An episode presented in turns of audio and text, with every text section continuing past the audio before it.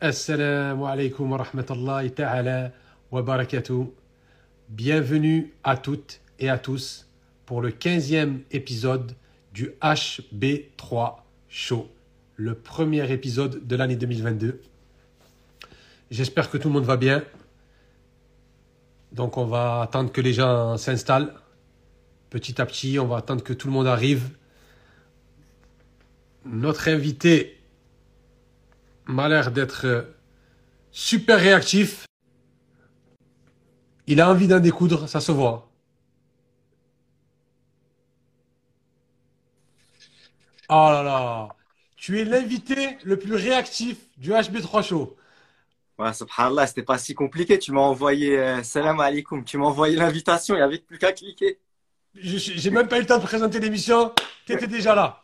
Machallah, ça veut dire que tu envie, avais vraiment envie de faire cette émission, c'est ça? Ah ouais, franchement, ouais. depuis un moment qu'on en parle, euh, on est, on est le jour J. ouais, que ça a été reporté et tout, c'est vrai, exactement. En tout cas, j'espère que tu vas bien déjà. Alhamdoulilah, magnifique. Et toi? Tout va bien. Bon. Ben, je vais te présenter l'émission, même si je pense que tu la connais. Donc, euh, je t'introduis, une petite introduction. Ensuite, une série de questions. Deux questions top 5, le fameux top 5. Et ensuite, on fait le fameux quiz 15 à la fin, où euh, tu devras faire des choix. je t'ai trouvé, je t'ai concocté des questions. Il faudra faire des choix. Il faudra trancher. Exactement. Ah ouais. Donc, euh, on peut commencer, t'es prêt? Ouais, bismillah, vas-y. Allez, bismillah. Alors, notre invité de ce soir est le membre d'une équipe dont il est le professeur.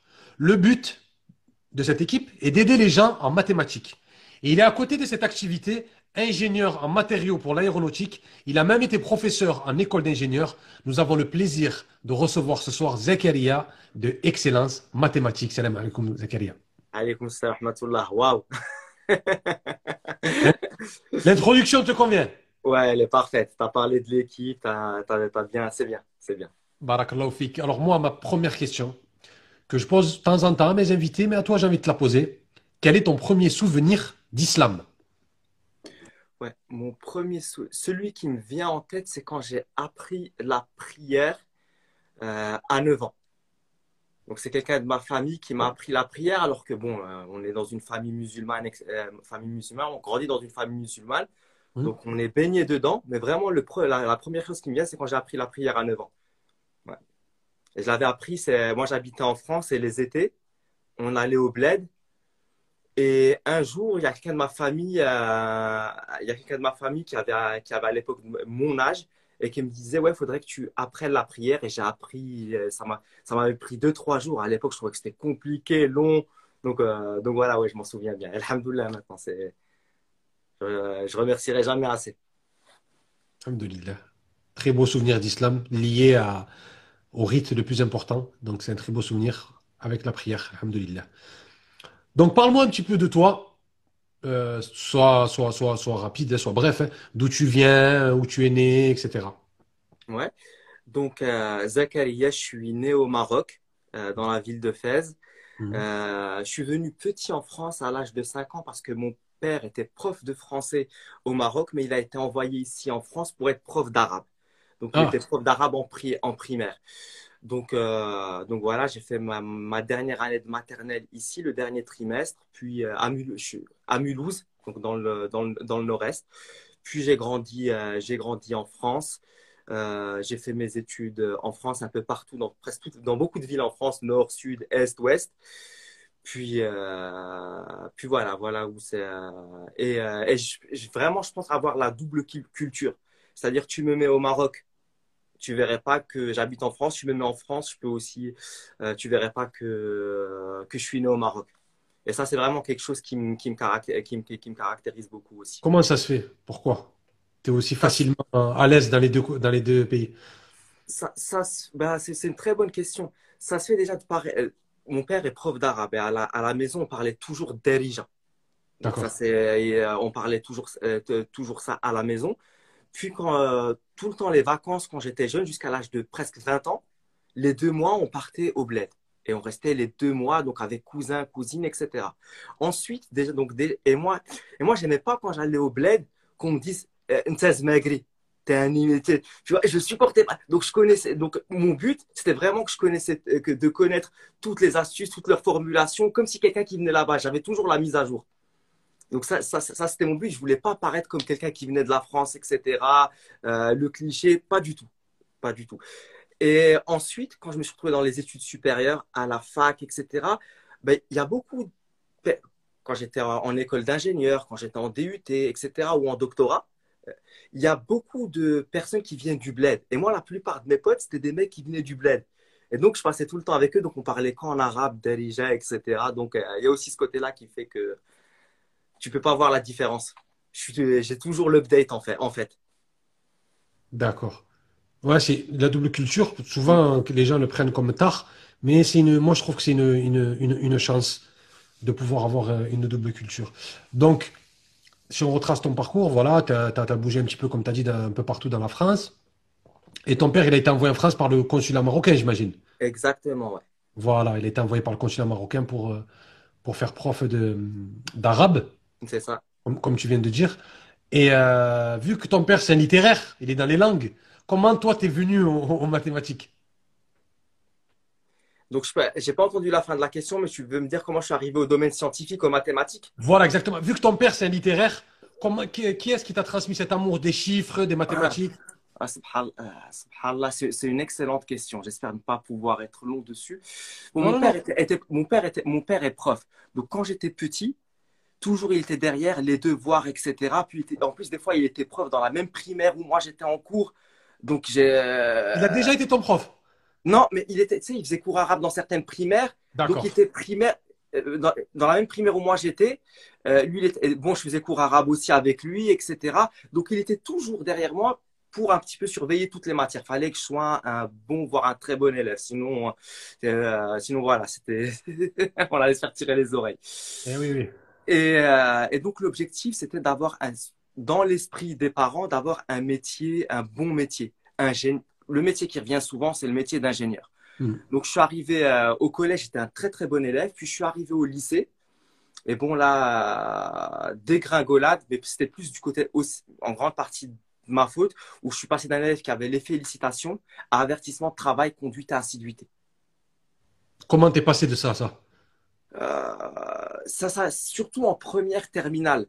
En fait, j'avais une pression déjà, j'avais une pression de la part des parents où toujours il fallait avoir une bonne note. Et moi, j'étais aussi un élève qui faisait beaucoup de bêtises. Je faisais beaucoup, beaucoup de petites bavardages, des petites, pas des grosses bêtises, mais des petites bêtises qui, bavardage, des, petits trucs comme ça.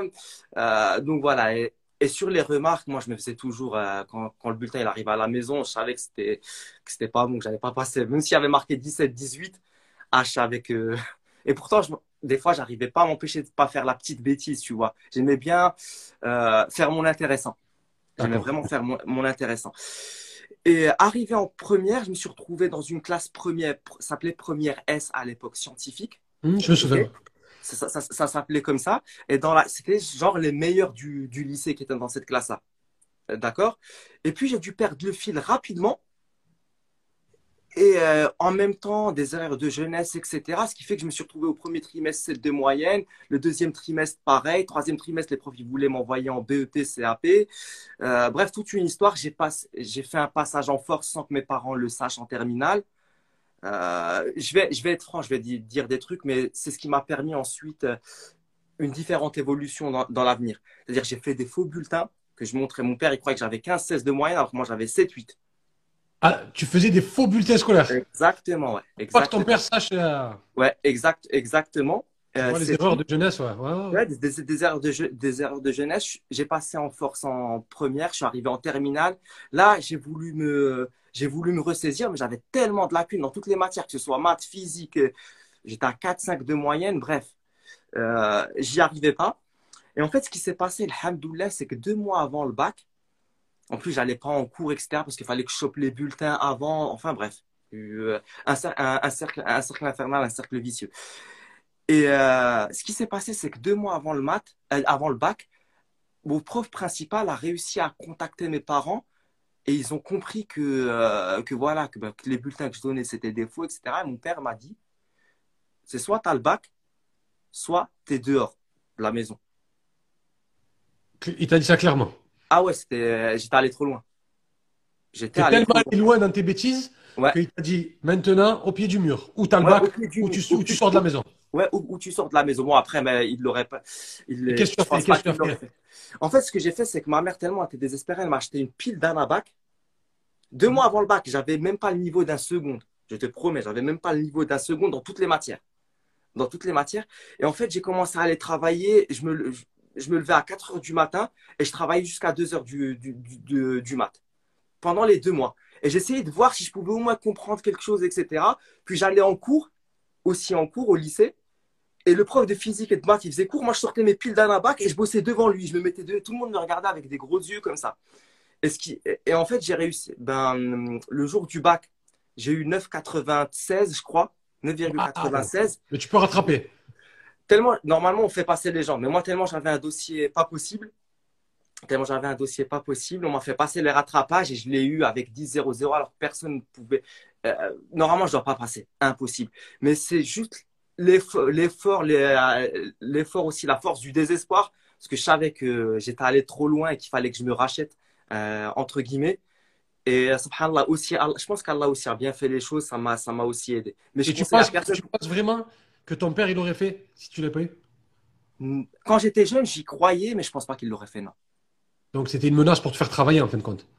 Non, mais j'ai tellement déçu, surtout mon père, d'où il vient aussi. Tu vois, là, mon, mon, mon, père, il a vécu, il est orphelin, il a vécu des choses très, très compliquées, nous ramener en France.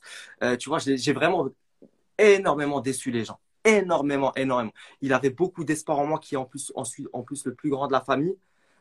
Donc, ce que je suis en train de dire, je sais qu'il y a des jeunes, des élèves qui suivent. Je vous en parle, c'est pas de, ces, côtés-là, c'est pas pour parler de moi, mais faut pas faire ça parce que moi, j'ai vraiment eu de la chance. Vraiment, vraiment, vraiment. Ça aurait pu être, euh, j'aurais pu avoir une toute autre trajectoire si, par exemple, j'avais pas eu ce bac à 10,00. Parce que j'aurais, euh, je me souviens qu'après le bac, il fallait, euh, il fallait candidater. Donc moi, j'arrivais avec des, avec des, je voulais un DUT, je voulais juste quelque chose, je voulais juste avoir quelque chose et pas aller à la fac parce que c'était pas mon profil. J'aurais été perdu à la fac à l'époque. Donc, je voulais un DUT. Je savais que les écoles. Et je voulais devenir ingénieur au final, ce que me disaient mes parents. Tu vois, pour venir à ta question, pourquoi les sciences Je voulais devenir ingénieur, mais je ne savais pas encore ce que c'était. Je ne savais pas encore ce que c'était, mais je savais que c'était, entre guillemets, dans l'esprit des gens, c'était bien, il fallait faire ça. Donc, la seule voie qui me restait, c'était DUT. Mais quelle a été la réaction de tes parents quand tu as eu le bac? Parce que tout le monde pensait que tu allais échouer. Quand tu l'as eu, comment ils ont réagi? Ils ont. Euh, Alhamdoulilah, je pense que ma mère, euh, ma, Alhamdoulilah, mon père, il devait aussi être. Euh, il s'est dit, ouf, au moins il est sauvé. Et euh, au moins il y a ça, parce que je ne pense pas que j'aurais accepté un redoublement. Et, et moi, tu, tu, sais, à ce moment-là, je te promets, j'étais convaincu que je l'aurais. Malgré d'où je pars, tout, tout, mais il y avait impossible, tu te dis que c'est de l'avoir. Moi, j'étais convaincu que j'allais l'avoir. J'étais rentré en mission commande. Donc, et l'amour scientifique maintenant, à partir de l'amour scientifique, c'est qu'après, j'ai commencé à travailler, je me suis rendu compte que je comprenais certaines choses. Et il y avait aussi des profs. J'avais un prof dans une matière scientifique. Moi, j'ai fait des études d'ingénieur matériaux et il y avait un musulman. Excuse-moi de te couper. Quand tu as eu le bac, tu es parti à, quelle filière, je dirais? Comme ça, on suit chronologiquement. Je, je, suis parti dans une filière sciences et génie des matériaux pour deux raisons. Moi, j'avais candidaté à plein de filières. Il fallait juste qu'il y en a une scientifique qui me prenne pour faire ingénieur. Le problème, c'est qu'elles m'ont toutes refusé malgré que j'ai fait des entretiens. Hmm. Parce qu'on me disait, c'est pas possible, on attend, c'est sur sélection. Même si j'allais faire les entretiens, on me disait, oui, vous parlez bien, vous avez envie de vous en sortir, mais quand je vois le dossier, je ne peux pas faire passer quelqu'un d'autre avec un dossier comme ça. Bien sûr. Et en fait, il y en a même, il y en a, il y a deux filières qui m'ont pris, et j'ai suivi en fait un pote à moi, euh, Kais, euh, vraiment, il avait, lui, il avait redoublé trois fois son, sa terminale. Et c'est aussi un peu grâce à lui, j'ai bénéficié de son expérience où il avait tellement eu l'échec qu'il me montrait ce qui, me dit, euh, toutes les difficultés, je les voyais en lui et j'essayais de les, éviter. Et donc, je suis allé dans cette filière matériaux parce qu'il y avait mon ami Kais qui avait dans cette filière matériaux et j'ai beaucoup aimé. Et aussi, j'avais, j'ai, j'ai continué dans cette filière parce que j'avais un prof qui était un prof de métallurgie, de la matière métallurgie, qui était un arabe du, du bled. Et il avait, je, et je retrouvais de nouveau cette double culture et j'avais envie de lui montrer que j'étais un bon élève. Et donc j'ai commencé à super bien travailler. J'avais les meilleures notes que dans sa matière, qui était très difficile, mais dans sa matière à lui. Les autres, bon, c'était, c'était correct, mais voilà. Et c'est là que j'ai commencé à vraiment apprécier les sciences parce que je commençais à comprendre que c'était pas que des calculs ou des choses, mais qu'il y avait plein de choses qui sont liées. Et on en discutera, Inch'Allah. D'accord. Donc à partir de là, tu as eu ton diplôme d'ingénieur. Là, j'ai fait mon DUT. Ensuite, j'ai fait une classe préparatoire. Mhm. Parce que pour rentrer en école, et parce que je me, je me de nouveau, j'avais encore ces, euh, ces limites qu'on se fixe. Je me disais, je peux pas peut-être rentrer directement en école d'ingénieur. Donc, j'ai fait une classe prépa de un an dans le mhm. même lycée où j'étais avant, où les profs ils disaient comment ce mec-là il peut se retrouver en classe prépa? Impossible, impossible. Enfin bref. Et, euh, et ensuite, j'ai fait mon école, j'ai fait une école d'ingénieur. Et ensuite, euh, j'ai fait, un, fait un doctorat toujours dans la filière matériaux. D'accord. Voilà. Euh, ingénieur en matériaux pour l'aéronautique spécialement. Euh, là, je bon, là, je travaille dans une entreprise qui fait des, matériaux composites. Donc, c'est de la fibre de verre dans du plastique. C'est pour remplacer le métal, mais ça, c'est des matériaux qui sont beaucoup plus légers que les métaux, mais tout aussi résistants, voire mieux. Et on l'utilise dans l'aéronautique, l'éolien, dans les voitures de luxe, etc. Et mon boulot maintenant, et ça va, et c'est très très connecté aux mathématiques, je suis ce qu'on appelle ingénieur en modélisation. C'est-à-dire, tu as peut-être déjà vu des, publicités où tu as des voitures qui font un crash test. Hmm.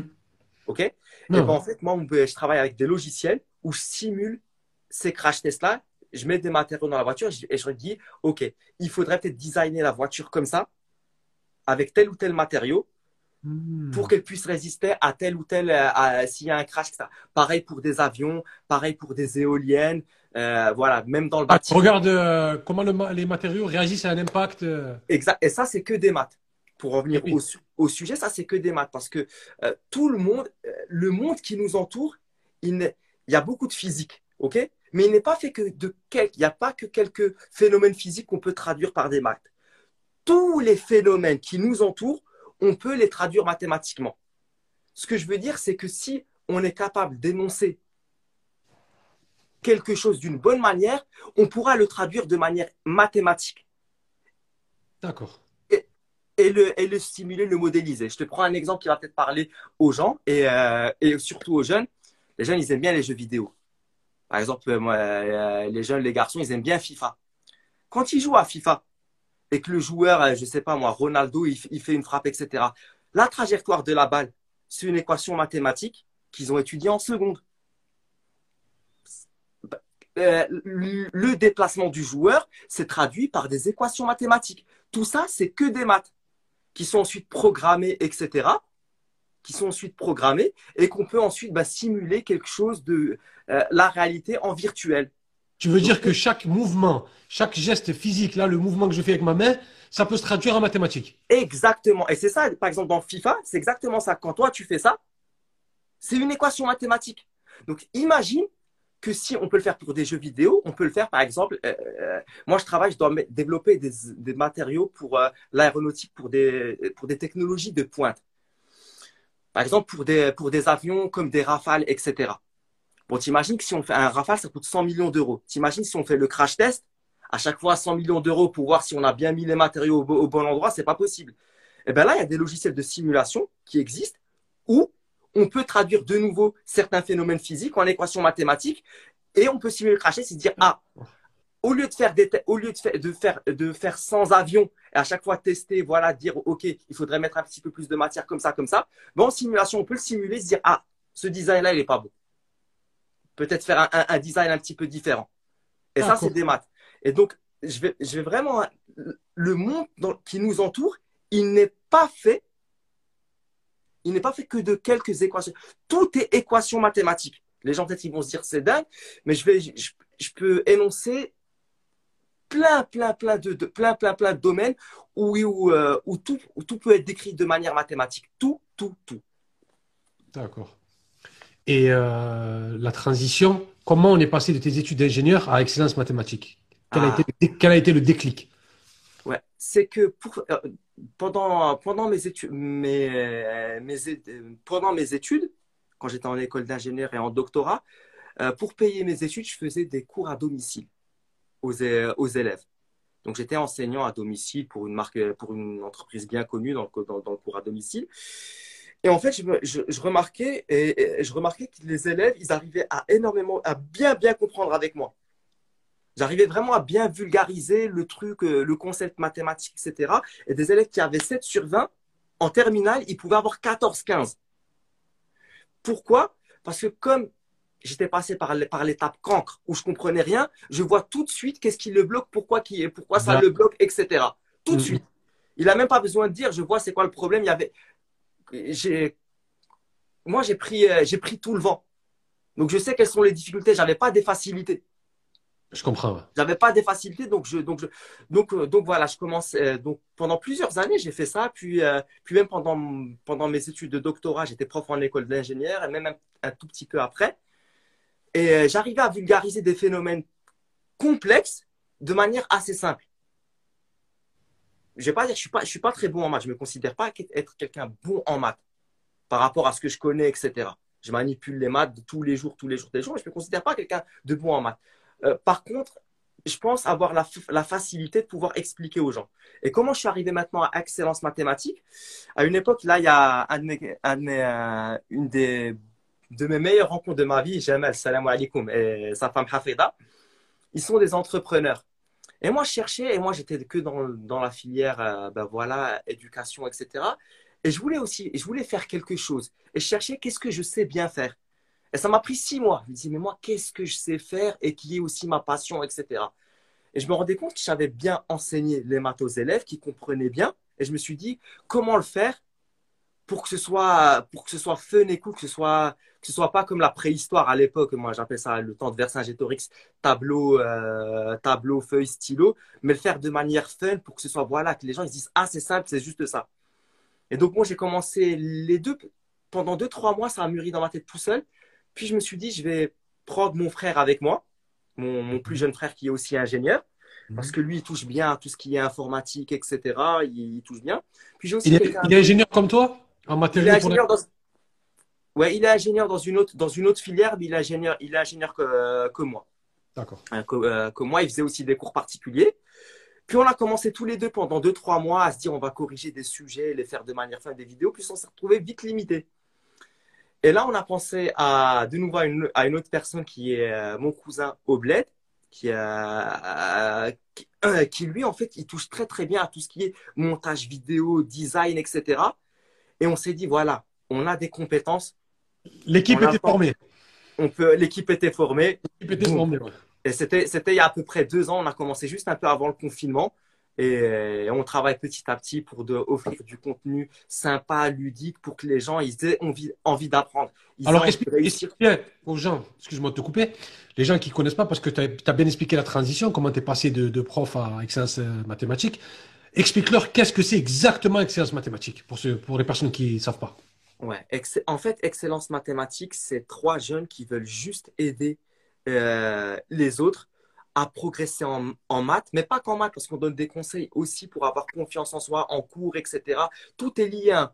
Il y a des élèves, on les a aidés en maths, mais ils ont appliqué plein, plein de choses, et maintenant ils ont des meilleures notes dans d'autres matières. Et donc, on veut leur faciliter, bien sûr, quelqu'un qui a. Parce que les études, on dit que c'est gratuit, c'est pas gratuit. Je vous le dis, c'est pas gratuit, c'est pas gratuit, c'est pas gratuit. Je, le dis, je le répète et je le confirme. C'est vrai que entre guillemets, l'école est gratuite en France, mais on part pas tous sur la même ligne de départ. Ceux qui ont les meilleures notes, c'est pas ceux. Il n'y a pas pas beaucoup, il y a pas d'élèves plus intelligents que d'autres, ou très très très rarement.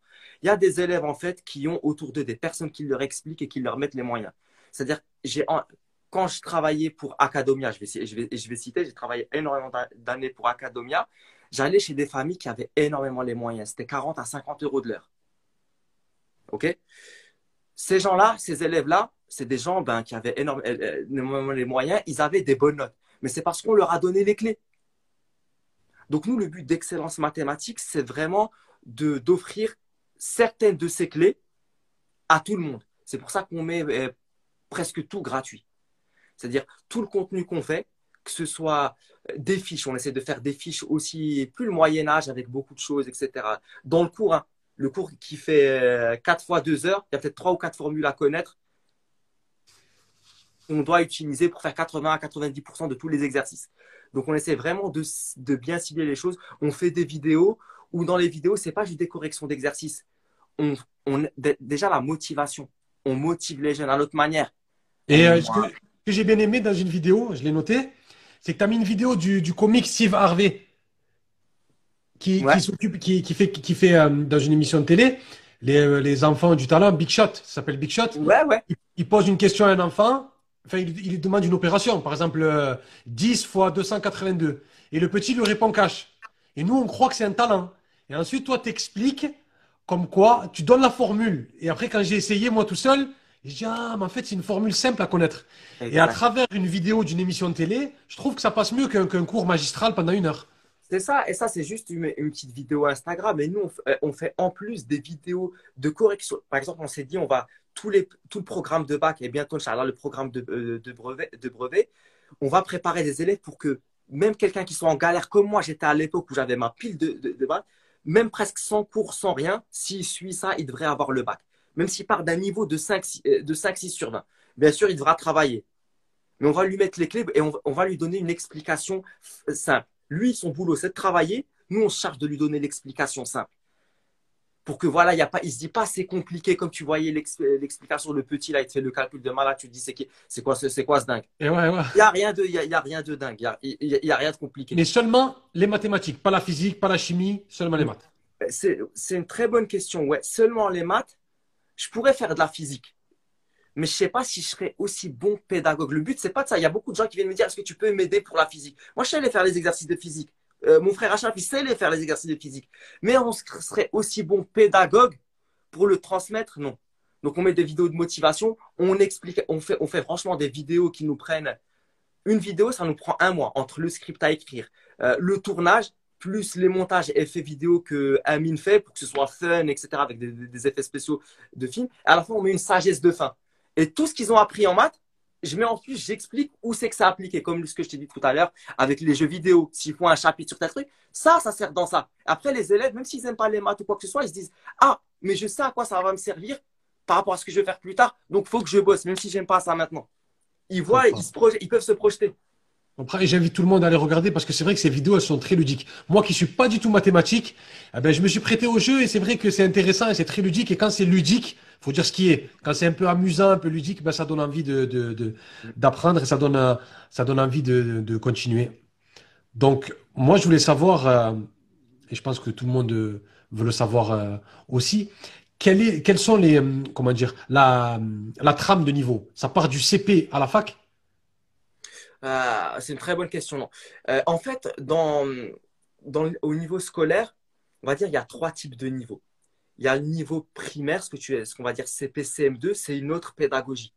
C'est pas, c'est pas pareil, c'est un autre type d'ense- d'en- d'en- d'enseignant qui- qu'il faut. D'accord? Ah, toi, tu fais pas. La primaire, Moi, je fais pas. pas ça. Je suis pas, je suis pas, je, suis- je, suis pas doué pour ça. Je suis pas, je, je- je le, je le dis, je suis pas doué. Je, suis pas doué pour ça parce que c'est totalement une autre approche. Il y a ensuite du niveau collège au lycée. Ça, c'est ce que nous on fait. C'est ce que nous on fait parce qu'on connaît les codes, on connaît les codes des jeunes, on sait comment leur parler, on sait comment à cette tranche d'âge-là il faut expliquer. Quels sont les leviers qu'il faut euh, qu'il faut appli- appliquer, qui sont des leviers totalement différents pour ce qui est CM, euh, des, euh, CP, CM2 primaire. Et ensuite, à le troisième niveau, tu as la fac. Cela non plus, on ne fait pas pour une simple et bonne raison. C'est que pour pouvoir aider ces personnes-là qui sont euh, niveau supérieur au bac, ça demande trop de temps. C'est, ça devient tellement complexe que là, ça, euh, ça nécessite beaucoup de travail de leur part surtout. On ne peut pas être efficace, c'est-à-dire je pourrais, je pourrais pas être efficace, euh, aussi efficace pour les lycéens et les collégiens que pour des gens qui sont, euh, qui sont bac plus 1, bac plus 2, etc.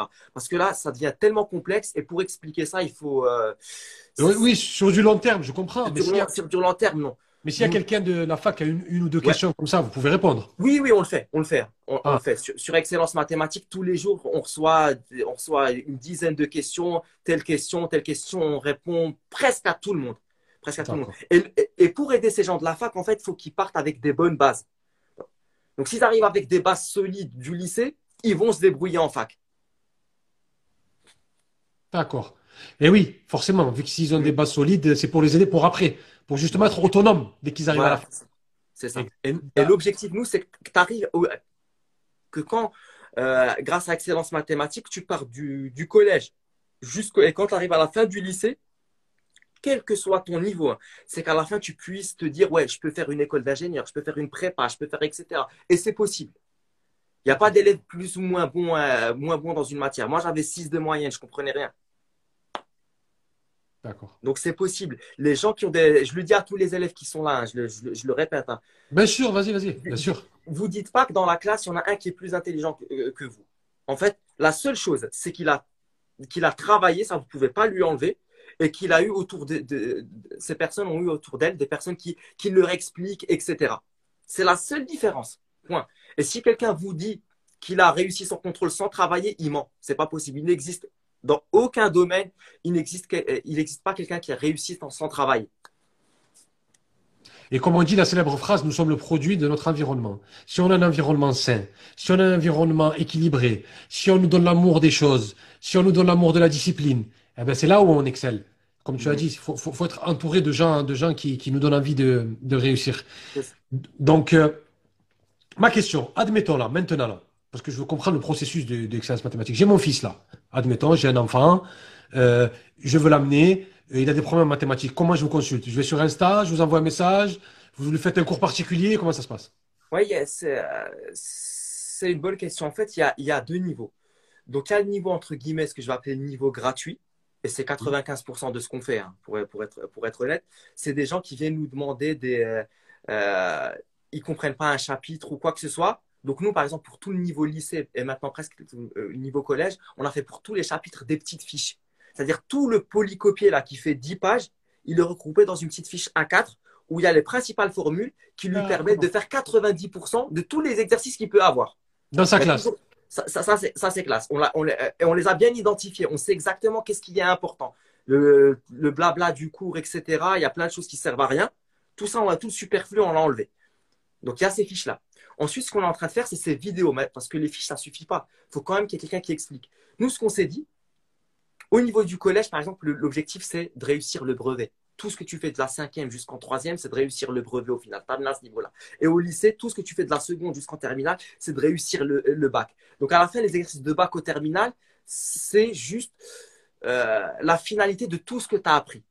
Et, et nous, ce qu'on fait, c'est qu'on corrige des exercices, des sujets de bac par exemple, et on les explique de A à Z pour se dire quelqu'un qui part avec un niveau vraiment bas, qui comprend rien, c'est-à-dire tu prends un, un, gars lambda dans la rue, vraiment, s'il il suit les différentes vidéos, il va pouvoir passer le bac. Mais si, si il suit vraiment. L'épreuve mathématique. L'épreuve mathématique, ouais. C'est-à-dire, nous, l'objectif, hein, on n'a pas. Le, tra le, travail des vidéos, comme je t'ai dit, ça nous prend une vidéo, c'est un mois. Dis-toi que par exemple, dans un, en terminale, il y a, euh, il y a quatre chapitres. Et dans quatre, il y a quatre gros chapitres. Donc, en gros, nous, on s'est dit, on va faire deux vidéos par chapitre qui couvrent un peu tout. Donc, une vidéo, c'est un mois. On a commencé il y a deux ans. On a à peine fait 15 ou 20 vidéos qu'on est en train de publier petit à petit. On met des fois des toutes petites vidéos de 5 minutes. Ça s'appelle 5 minutes max pour une question de bac, mais ça, c'est euh, pour répondre à la demande tout de suite. Mais par contre, on est en train de faire des, des vidéos pour quelqu'un qui, qui part de la seconde, qui comprend rien, petit à petit, même s'il se dit il fait l'école chez lui, en tout cas en maths, il sera capable de passer le bac tout seul, euh, tout seul et d'avoir une bonne note. D'accord. C'est vrai, c'est pour ça, c'est pour ça, c'est pour ça qu'on le côté ludique et surtout le côté on, on, fait des super beaux schémas, etc. pour que ce soit, ce soit bien expliqué sur des exercices concrets. C'est pas, c'est-à-dire un prof il vient avec sa philosophie. Il y a des profs ils veulent entraîner les élèves à aller en prépa, il leur met des, des questions difficiles. Il y a un prof peut-être il est en ZEP, il met, il met des trucs tout, tout simples. Nous, c'est vraiment à la fin sur quoi tu vas être jugé. On t'entraîne à ça parce que c'est le meilleur entraînement. D'accord. En fait, vous ne faites pas des cours comme ça au hasard, c'est vraiment avec une finalité. Pour les collégiens, c'est le, c'est le, le, brevet. Et ouais. pour les lycéens, c'est le bac. Donc, vous, voulez travailler à cette échéance-là. À cette échéance-là. C'est pour ça que nous, on ne voit pas. Comme je t'ai dit, une vidéo, ça nous prend un mois de faire une vidéo de qualité de dingue. C'est du boulot, bien sûr. Mais, mais, nous, on voit dans 5 ans, 10 ans. On se dit dans 5 ans, 10 ans, il y aura peut-être, il y aura peut-être du collège jusqu'au lycée toutes les vidéos pour que quelqu'un qui n'a pas les moyens, voilà. Ça, c'est la majorité de ce qu'on fait. Puis, souvent, les élèves, ils viennent et ils savent qu'on les aide. On reçoit 10, 15, 20 demandes par jour exercices. Donc, on est à 2 et à 3 à corriger les exercices. Pas que les corriger parce qu'il y a des élèves, ils veulent juste la correction. Donc, à tous les élèves qui suivent, hein, je, vous, vous le dis, hein, m'envoyer juste une feuille blanche sans que vous ayez, ayez rien fait, je corrige pas. Vous faites vous avez un sujet, vous le comprenez pas, ok. Vous euh, vous répondez quelque chose, comme ça, moi je comprends vos erreurs et je vous donne des pistes, je vous aiguille. Donc ça. Et en fait, je les redirige des fois vers des vidéos. Des fois, quand on vient sur certaines questions, on me dit j'ai pas compris ça, je dis il y a une vidéo telle Et tout de suite après, ils comprennent. Et ils comprennent tout de suite. Hein. Ils arrivent à le faire et, et ils m'envoient. Et ensuite, pour ceux qui veulent aller plus loin, je ne fais pas de promotion dessus. Hein. Je l'ai juste mis vite fait sur Instagram. Je fais des cours particuliers. C'est les gens qui viennent me voir. Des, bon, il y a des personnes qui veulent me voir pour faire cours particuliers avec moi pour aller un peu plus loin. Donc, euh, ça aussi, on, on, on, prend des gens. Mais de nouveau, ça, euh, je suis vraiment très sélectif au niveau des cours particuliers qu'on fait. Euh, Il y a des gens, parce que l'objectif, c'est réussir. D'accord? Si, si j'estime que les parents vont payer pour des cours particuliers, ce qui n'est pas donné, ce qui, ce, ce qui n'est ce qui, n'est jamais donné, il faut qu'il y ait une réussite à la fin. Il faut qu'il y ait une réussite à. Et moi, je dis, il y a toujours un triangle magique. Des fois, c'est souvent les parents qui me contactent. Je dis oui, mais moi, je vais d'abord discuter avec l'élève, voir s'il a envie de travailler avec moi, si je lui conviens, et s'il est motivé. Parce que moi, je vais me donner à fond. Je vais vraiment me donner à fond. Il faut que lui aussi se donne à fond. Et il faut que les parents soient derrière. Si dans une partie du triangle, il n'y a pas quelqu'un, je ne prends pas. Parce que je sais qu'on va droit au, euh, but. Comme je disais, la réussite, je dis toujours à l'élève, c'est du travail, ça c'est ton boulot. Et la bonne explication, ça, ça moi je m'en charge. Mais moi, je ne suis pas magicien. Je suis pas, je suis pas magicien. Euh, je vais pas t'arriver, t'emmener à un point A, à un point B si toi tu décides pas de bosser. Je peux te donner la meilleure voiture, la meilleure Ferrari si toi tu conduis comme disait euh, Zlatan. Si tu, conduis comme une Fiat, je peux rien faire. Je peux rien faire. Alors que tu as, une Ferrari. Mais est-ce que ça t'est arrivé de pas avoir des enfants, des adultes qui te contactent pour des cours particuliers? Ça m'est arrivé une fois. Et comment ça s'est passé l'expérience?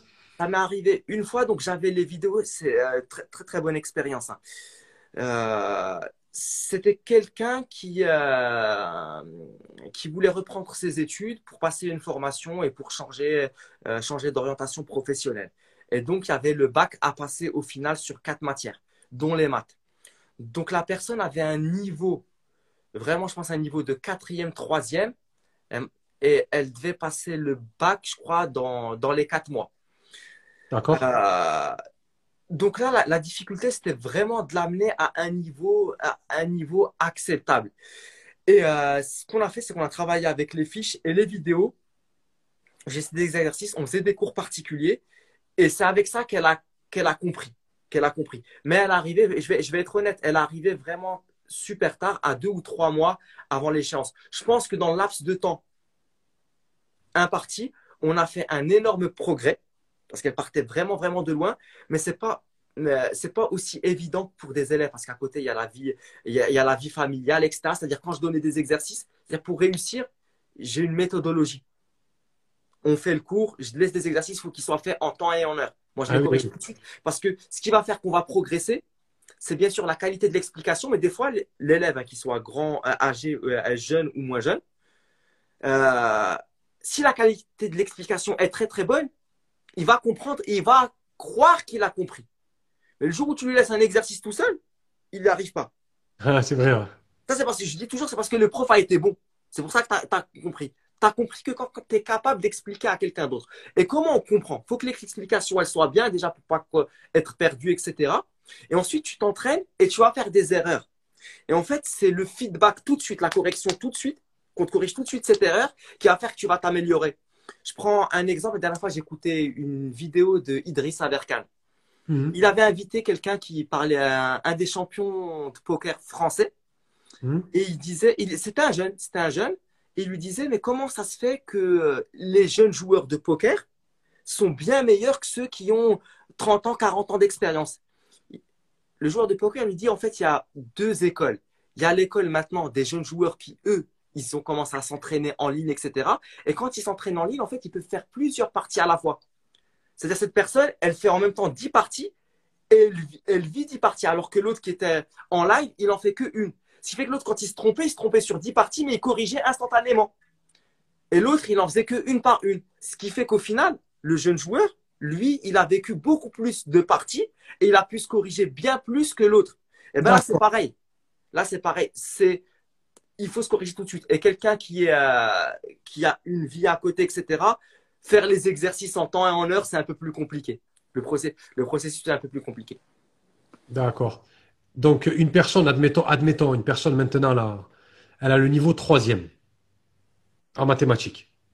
Tu peux lui faire atteindre le niveau baccalauréat en combien de temps, si vraiment elle est sérieuse? Elle est sérieuse en un an.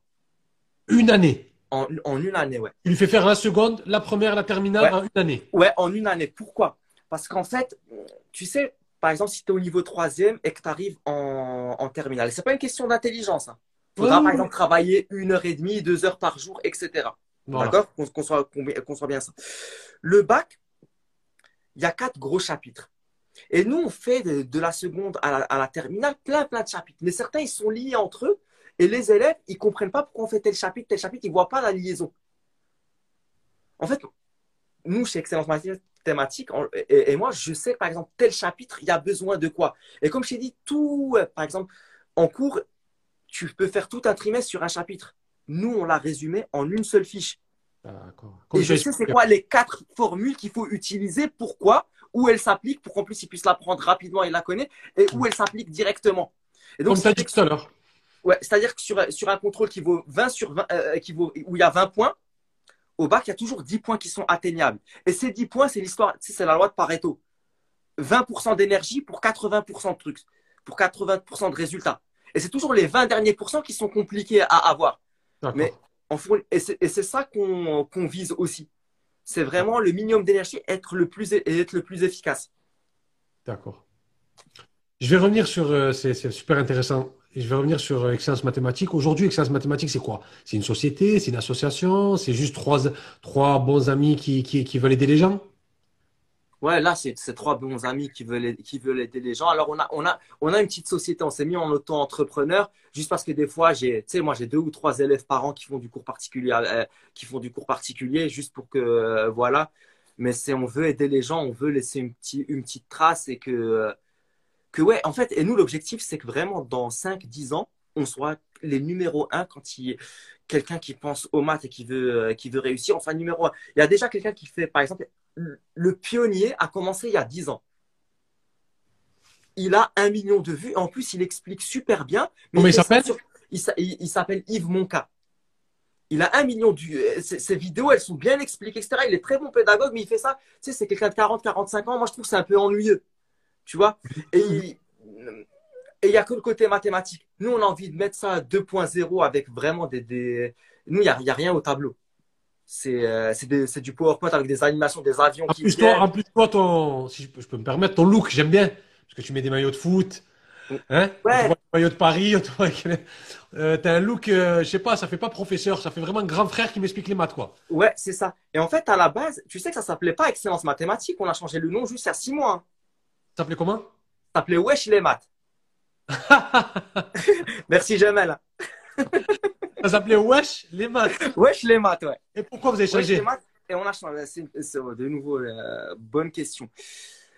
En fait, euh, nous à la base, on a voulu Wesh les maths pour vraiment, comme tu t'as dit, le look, euh, le look, voilà, qu'on parle aux jeunes, que les jeunes ils s'identifient et qu'ils veulent et, et, que ça leur donne envie. Vulgariser les maths. Vulgariser, que ça leur donne envie, qu'ils voient, qu'ils vivent une, une expérience utilisateur, qu'ils aient jamais vu les maths de cette manière-là. Avec des blagues, plein de choses, etc. Bref. Et en fait, on s'est rendu compte, on a beaucoup, sur Instagram par exemple, tous les jours, on a des, des, des, des élèves qui nous demandent de l'aide, etc., euh, tel, tel exercice, etc. Et on s'est rendu compte, à cause du Wesh les maths, des fois, les élèves, ils venaient, il n'y avait pas de respect. Vraiment, euh, ça, c'est le, le dark side des réseaux sociaux, mais ça nous arrive qu'on euh, nous parle wesh, wesh, etc. Euh, bref, ça nous est énormément. Mais c'est même pas ça le problème. C'est que euh, sur les réseaux sociaux également, beaucoup ont publié sur Facebook, etc. Et on se faisait, on, franchement, euh, on est fier du contenu qu'on fait. On pense qu'on fait un contenu de super bonne qualité. Exactement. Même, je euh, vrai, j'ai jamais vu ça. Euh, on fait pas beaucoup de vues, mais j'ai jamais vu ça sur sur YouTube. ce qu'on fait, c'est pas pour. non, c'est vrai, je suis d'accord. Et, et des parents qui et des parents, des gens, des adultes qui commence à nous critiquer par rapport à Wesh le nom. Nous, on, fait... nous, on veut juste aider les gens, on essaie de vraiment d'offrir quelque chose de, de, sérieux, qualitatif, etc. Et, pas une fois, pas deux fois. Et troisième raison, on s'est dit maintenant, on s'est dit, vu qu'on est, on pense à long terme, à la fin, l'habit fait le, on dit l'habit ne fait pas le moine, mais l'habit fait le moine. Les gens dans, dans la tête des gens. Dans la tête des gens. Dans, la tête des, ouais, dans la tête des gens, et le moine. On respecte beaucoup plus excellence mathématique. C'est beaucoup plus sérieux, beaucoup plus crédible. Surtout, par exemple, nous aussi, on a l'espoir qu'on touche certains parents et qui disent ah ok, ils disent aux enfants allez voir ça. Donc voilà pourquoi on a changé, on a changé vers excellence mathématique. Mais nous, franchement, euh, on aurait, on aurait kiffé laisser wesh les maths. Vous aurez aimé que, faire ouais, ouais, on était, le... on était, on était content. On, était... faire une rubrique wesh les maths. C'est trop consommateur en temps, on peut pas. Ouais, c'est vrai, je comprends. Maintenant, on va. Avant de venir, j'avais envie de dire quelque chose. J'ai l'impression, et c'est un compliment, que toi, moi, beaucoup de musulmans euh, qui sont sur Internet, ils ont commencé leur projet. Tu me dis si j'ai tort. Hein. Ils ont commencé leur projet en imaginant quelque chose qui n'existe pas et qu'ils aimeraient, qu'ils aimeraient vraiment que ça existe. Et ils l'ont fait. Je m'explique. Moi, j'aime les interviews. Je regarde des tonnes d'interviews. C'est le format que j'aime. Mais je me suis dit, il n'y a pas une interview sur les musulmans qui excelle. Ah, je le fais. Toi, tu aimes les maths. Tu aimes donner des cours. Il n'y a pas des gens qui font des cours et qui donnent des cours euh, sur les maths dans la façon fun que je le vois. En fait, on a une espérance, on a une attente, on a une volonté, on, rêve de quelque chose qui n'existe pas et on veut le mettre en pratique. Et c'est ça que je trouve magnifique chez les musulmans sur Instagram et, et dans les réseaux, pardon, c'est que on aime un domaine et on, se, on le lit à l'islam et on le rend accessible à tout le monde. Est-ce que c'est vrai ou pas? Ouais. Euh, y a, euh, je, partage, je partage ce constat et il y a, y a plus, selon moi, hein, il y a plusieurs facteurs. La communauté musulmane en France, eh bon, euh, on sait qu'elle est limitée, qu'elle trouve des difficultés, etc., qu'elle part pas sur la même ligne de départ que tout le monde. D'accord. Et euh, une des manières de pouvoir s'en sortir, des, personnes ont pensé à l'auto-entrepreneuriat, avoir une idée, etc. Et en mhm. fait, ils se disent, j'y vais à fond. Notamment les, les, sœurs musulmanes voilées. C'est vrai. Vous beaucoup de personnes, et, tu les vois, elles proposent du contenu de qualité, elles sont, elles sont motivées, etc. Elles ont envie, elles y vont à fond. Parce que aussi, je pense qu'il y, y, a cet aspect, c'est que le monde extérieur ne leur offre pas toutes les voies. C'est vrai. Il y, a ça. Après, il y a d'autres personnes, mais ça, je pense, euh, il y a, d'autres personnes qui sont motivées, qui, sont motivées, qui ont envie de réussir quelque chose, qui veulent laisser quelque chose et qui, qui, qui, y vont à fond. Qui y vont à fond. Et notamment, dans la dernière fois, tu avais reçu, je me souviens plus de la personne, mais tu avais reçu, quelqu'un qui parlait à un moment, euh, euh, comment on appelle ça? De ceux qui font du coaching, etc. Ah, quoi, j'ai perdu le, le, mot. Alioun Ouais, mais les, gens qui vont voir un coach pour les motiver, etc. Développement, personnel? Développement personnel. Je pense qu'aussi notre communauté musulmane, via deux ou trois personnes qui commencent à être connues, euh, ont accès à ces développements personnels et ils se disent, OK, si je commence quelque chose, j'y vais à fond, avec les côtés positifs et les côtés négatifs, mais ici, ils y vont à fond. Je fais partie de ces gens-là, en l'occurrence.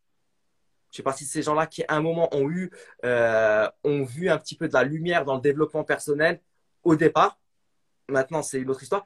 Et ça force aussi une, une rigueur. Euh, voilà, par exemple, excellence mathématique. Et j'en ai même dit, ou toi, ce que tu fais, je sais que c'est du travail quotidien, deux heures par jour. Mais les deux premières heures, les deux premières heures par jour, je me lève, je me lève tôt le matin avant d'aller au boulot. Je travaille excellence mathématique. Exactement. Amine aussi, il est tout le temps sur c'est une rigueur, une discipline tous les jours au quotidien, au quotidien. Et moi j'ai une question pour toi. Franchement, le concept que tu as eu, il est génial. Je t'ai déjà dit la dernière fois, je suis jaloux de ne pas avoir eu cette idée. Et on en a besoin. Hein. Je suis jaloux dans, le bon sens. Hein. Vraiment jaloux dans le bon sens. Hein. Ah oui, bien sûr. Et, et machallah, tu facilites l'interview, etc. Toi, qui c'est qui va t'interviewer? Qui est-ce qui va m'interviewer? Ouais, qui c'est qui va t'interviewer? Il faudrait qu'il y ait quelqu'un qui t'interviewe. Je me suis jamais posé cette question, mais, euh, mais si quelqu'un veut m'interviewer, c'est avec grand plaisir. Hein. Il y a déjà Audrey. Ah. Souviens-toi. J'avais, la première fois que j'ai dit que j'allais faire le HB3 Show, c'est dans une émission avec Audrey. Un live avec Audrey. Il est sur YouTube, si vous voulez mhm. le, trouver. Audrey Trad sur YouTube. C'est elle qui m'avait interviewé. On a parlé de problématiques, etc., la communauté. Et j'ai annoncé je vais lancer mon émission, mets trois shows. C'était dans un live la première fois que j'ai annoncé mon, mon, avec, avec Audrey, qu'Allah la récompense. Elle m'avait. Donc tu connais, tu la connais Audrey? Ouais, je connais Audrey, bien sûr. Ouais. Euh, ah ben, c'est là où j'avais lancé mon émission. Mais c'est vrai que j'ai jamais, euh, on m'a jamais vraiment interviewé sur euh, sur. euh, Bon, on a hâte. Moi, personnellement, j'ai hâte euh, que tu sois interviewé. J'ai vraiment hâte. Inch'Allah, ben, Inch'Allah, on lance l'annonce. Celui qui veut m'interviewer, c'est avec grand plaisir. Et je répondrai à toutes les questions. Pourquoi le HB3 Show? Pourquoi le Mousli Motivation? Pourquoi? J'expliquerai même euh, pourquoi les, pourquoi les réels, pourquoi je fais mes vidéos? Mais là, on est sur toi. Là, le plus important, c'est ta carrière, c'est excellence mathématique. la classe. les mathématiques. Moi qui me déteste les mathématiques, moi, je n'arrive pas à les mathématiques. Moi, je suis littéraire. J'arrive pas. Moi, quand je vois des chiffres, je, je vais tomber dans les pommes. Mais euh, moi, ce que je veux savoir, c'est la communauté musulmane. Elle en est où avec les mathématiques? Il y a... euh, Est-ce qu'on parle de la communauté musulmane en France ou dans la communauté musulmane globale? En France. En France. Ok. Il y a Moi, je deux... suis français, je suis patriote. Je. Moi aussi, t'inquiète pas. Double nationalité, fier d'être marocain et français. Ou Allez, français vite, marocain. Et on parlera du Maghreb Ouais. après. Mais d'abord, on on commence par la France. Allez. Ok, ouais. Euh, Il y a deux niveaux. Hmm. Il y a deux niveaux. Je vais parler de, euh, de, la, de la population qui a grandi en France comme nous, D'accord. des collégiens et des lycéens. D'accord. Il y a des gens, parce que les parents sont encore derrière, etc., qui, euh, qui travaillent, etc., qui sont sérieux. Il y en a quelques-uns. Je vais pas dire c'est la majorité, il y en a, il y en a quelques-uns. Et il y a aussi une grande partie, et je le vois moi au quotidien, tu vois, euh, tout, là, on a peut-être commencé le live il y a quoi? Il y a une heure. Je suis sûr je dois avoir deux ou trois demandes d'élèves, s'il te plaît, euh, euh, j'arrive pas à tel exercice, etc. Déjà, la manière dont, dont ça vient de, comment ça vient demander de l'aide, des fois, t'as t'as pas envie de répondre. Si on n'était pas musulman, je te promets, des fois, je me dis, je me dis, euh, je me dis, mais, mais va jouer. Je, je le dis comme ça. La, la vraiment. Donc déjà, la manière, et tu, tu vois une différence dans la manière de demander de l'aide. Tu, tu le vois. Mm. Le niveau aussi, le niveau aussi, ben, il est, il est très faible et ça n'a pas envie. Tu vois, il est très faible, mais il y a des personnes qui ont envie de réussir. Tu, si tu leur mets les moyens, et il y en a beaucoup qui viennent, qui veulent juste que tu leur fasses leur- leurs exercices et qui n'ont pas envie de, de rien faire, etc. Et puis, euh, si tu leur fais pas, limite, ils t'insultent. Ça, ça nous est déjà arrivé. Pas qu'une fois, pas que deux fois. Et, et on vient avec un bon conseil, hein. c'est pas on vient moralisateur, etc. Attention, hein. Oui. Avec un bon conseil, on essaie d'être un petit peu mal, un petit peu malin, oui. On me demande de faire tel exercice, oui. Moi je dis bon, moi je dois aller au travail, etc. Si tu arrives à trouver quelqu'un qui peut me remplacer au travail, moi je veux bien faire l'exercice à ta place. Moi ce que je te suggère, regarde, il y a une fiche, fais tel, fais tel exercice, nous on veut bien regarder, etc. Ah non, c'est bon. Il y a et, le niveau est faible, d'accord? Et il y a une partie où le niveau est niveau, niveau est aussi, est aussi bon, mais je vais être critique juste sur la manière où ces personnes-là elles vont venir te demander de l'aide, où elles n'ont pas envie de réussir. Et nous, on est, ça s'appelle excellence mathématique, où on est la religion du juste de milieu. Et à l'époque, on disait travail d'arabe. Est-ce que tu sais d'où ça vient le mot travail d'arabe À l'époque, ce que ça voulait dire travail d'arabe? Là, quand tu dis à, à quelqu'un travail d'arabe, travail d'arabe, hein. c'est un travail bâclé. À l'époque, travail d'arabe, c'était une expression qu'ils utilisaient dans le temps parce qu'ils étaient, les Arabes étaient reconnus pour leur travail de très très bonne qualité. Par exemple, je te prends pour, euh, encore pour arriver au niveau des mathématiques et de la, et de la science. Euh, à l'époque, vers le XIIe siècle, etc., les Arabes, notamment en Arabie, ou aussi du côté perse, euh, du côté perse, ils étaient reconnus pour l'astronomie. Ils avaient des compétences scientifiques et mathématiques très très élaborées par rapport par, par rapport au, au- au niveau euh, niveau euh, actuel en ce moment-là. Il y avait un et pour l'ancien GPS pour pouvoir naviguer quand les gens prenaient un bateau etc. ça s'appelait un astrolabe. La machine s'appelait le petit truc ça s'appelait un astrolabe. Donc en gros il pouvait c'était un, un genre d'outil qui pouvait, grâce à la position des étoiles, etc., t'indiquer ta position et t'indiquer le cap, etc. Et ce truc-là, c'est de l'horlogerie suisse. Pour le régler, il fallait que des gens en Europe aillent jusqu'en péninsule arabique pour faire régler ça. Et c'est de là que ça venait le travail d'arabe parce que c'était super bien précis. Travail d'orfèvre, quoi. D'orfèvre, ouais. Et petit à petit, ça, c'est- c'est c'est parti, c'est parti. Donc, et nous, on voudrait que, voilà, euh, qu'on fasse les choses de la l'excellence, qu'on fasse toujours la- les choses de la, de la meilleure manière. Maintenant, je t'ai dit, il y a deux niveaux. Il y a un niveau maintenant où en France, où les, ma- les meilleurs mathématiciens qui sont actuellement en France, la majorité, ce sont des musulmans qui viennent d'Afrique. C'est ceux qui viennent, qui ont fait leurs études au bled et qui viennent ici dans les bancs de la fac ou dans les écoles d'ingénieurs euh, pour étudier. Et la plupart des filières mathématiques, elles sont désertées par les gens qui ont, euh, qui ont grandi en France. Euh, qui ont grandi en France. Les, les matières très, très, très, très mathématiques. D'accord? Donc, dans les grandes écoles d'ingénieurs, je les cite Polytechnique, etc., les mines, centrales, les ponts et chaussées, etc., tu as trouvé beaucoup de gens qui viennent de pays d'Afrique qui sont généralement des musulmans, soit d'Afrique noire, soit du Maghreb. Point à, la, ligne. Et ils sont très, très forts en maths. Très, très, très forts en maths. À tel point que ces gens-là, ensuite, bon, et c'est le reproche que j'ai à faire, c'est qu'ils euh, deviennent ingénieurs, ils sont très pointus et ils sont recrutés, recrutés par, un, par un des secteurs d'activité qui prend presque tous les génies.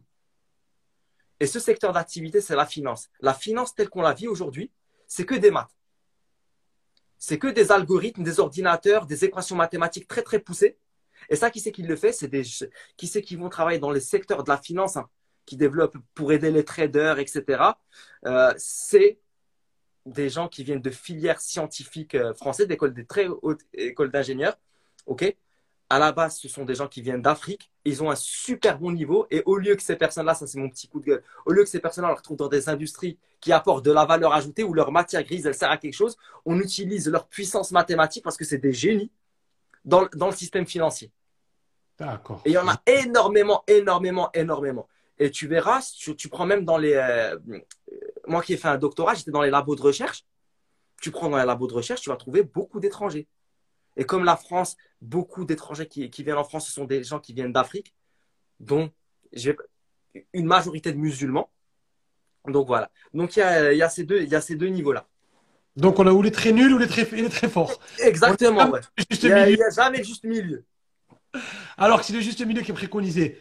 Mais euh, en parlant des musulmans de France, ma question c'est est-ce que quelle est la solution pour qu'ils puissent avoir un meilleur niveau et, pour qu'ils puissent aimer les maths Qu'est-ce qu'on pourrait apporter comme solution?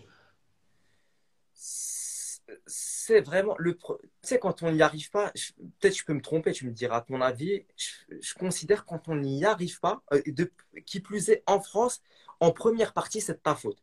C'est vrai que l'éducation ne part pas surtout sur la même ligne de départ.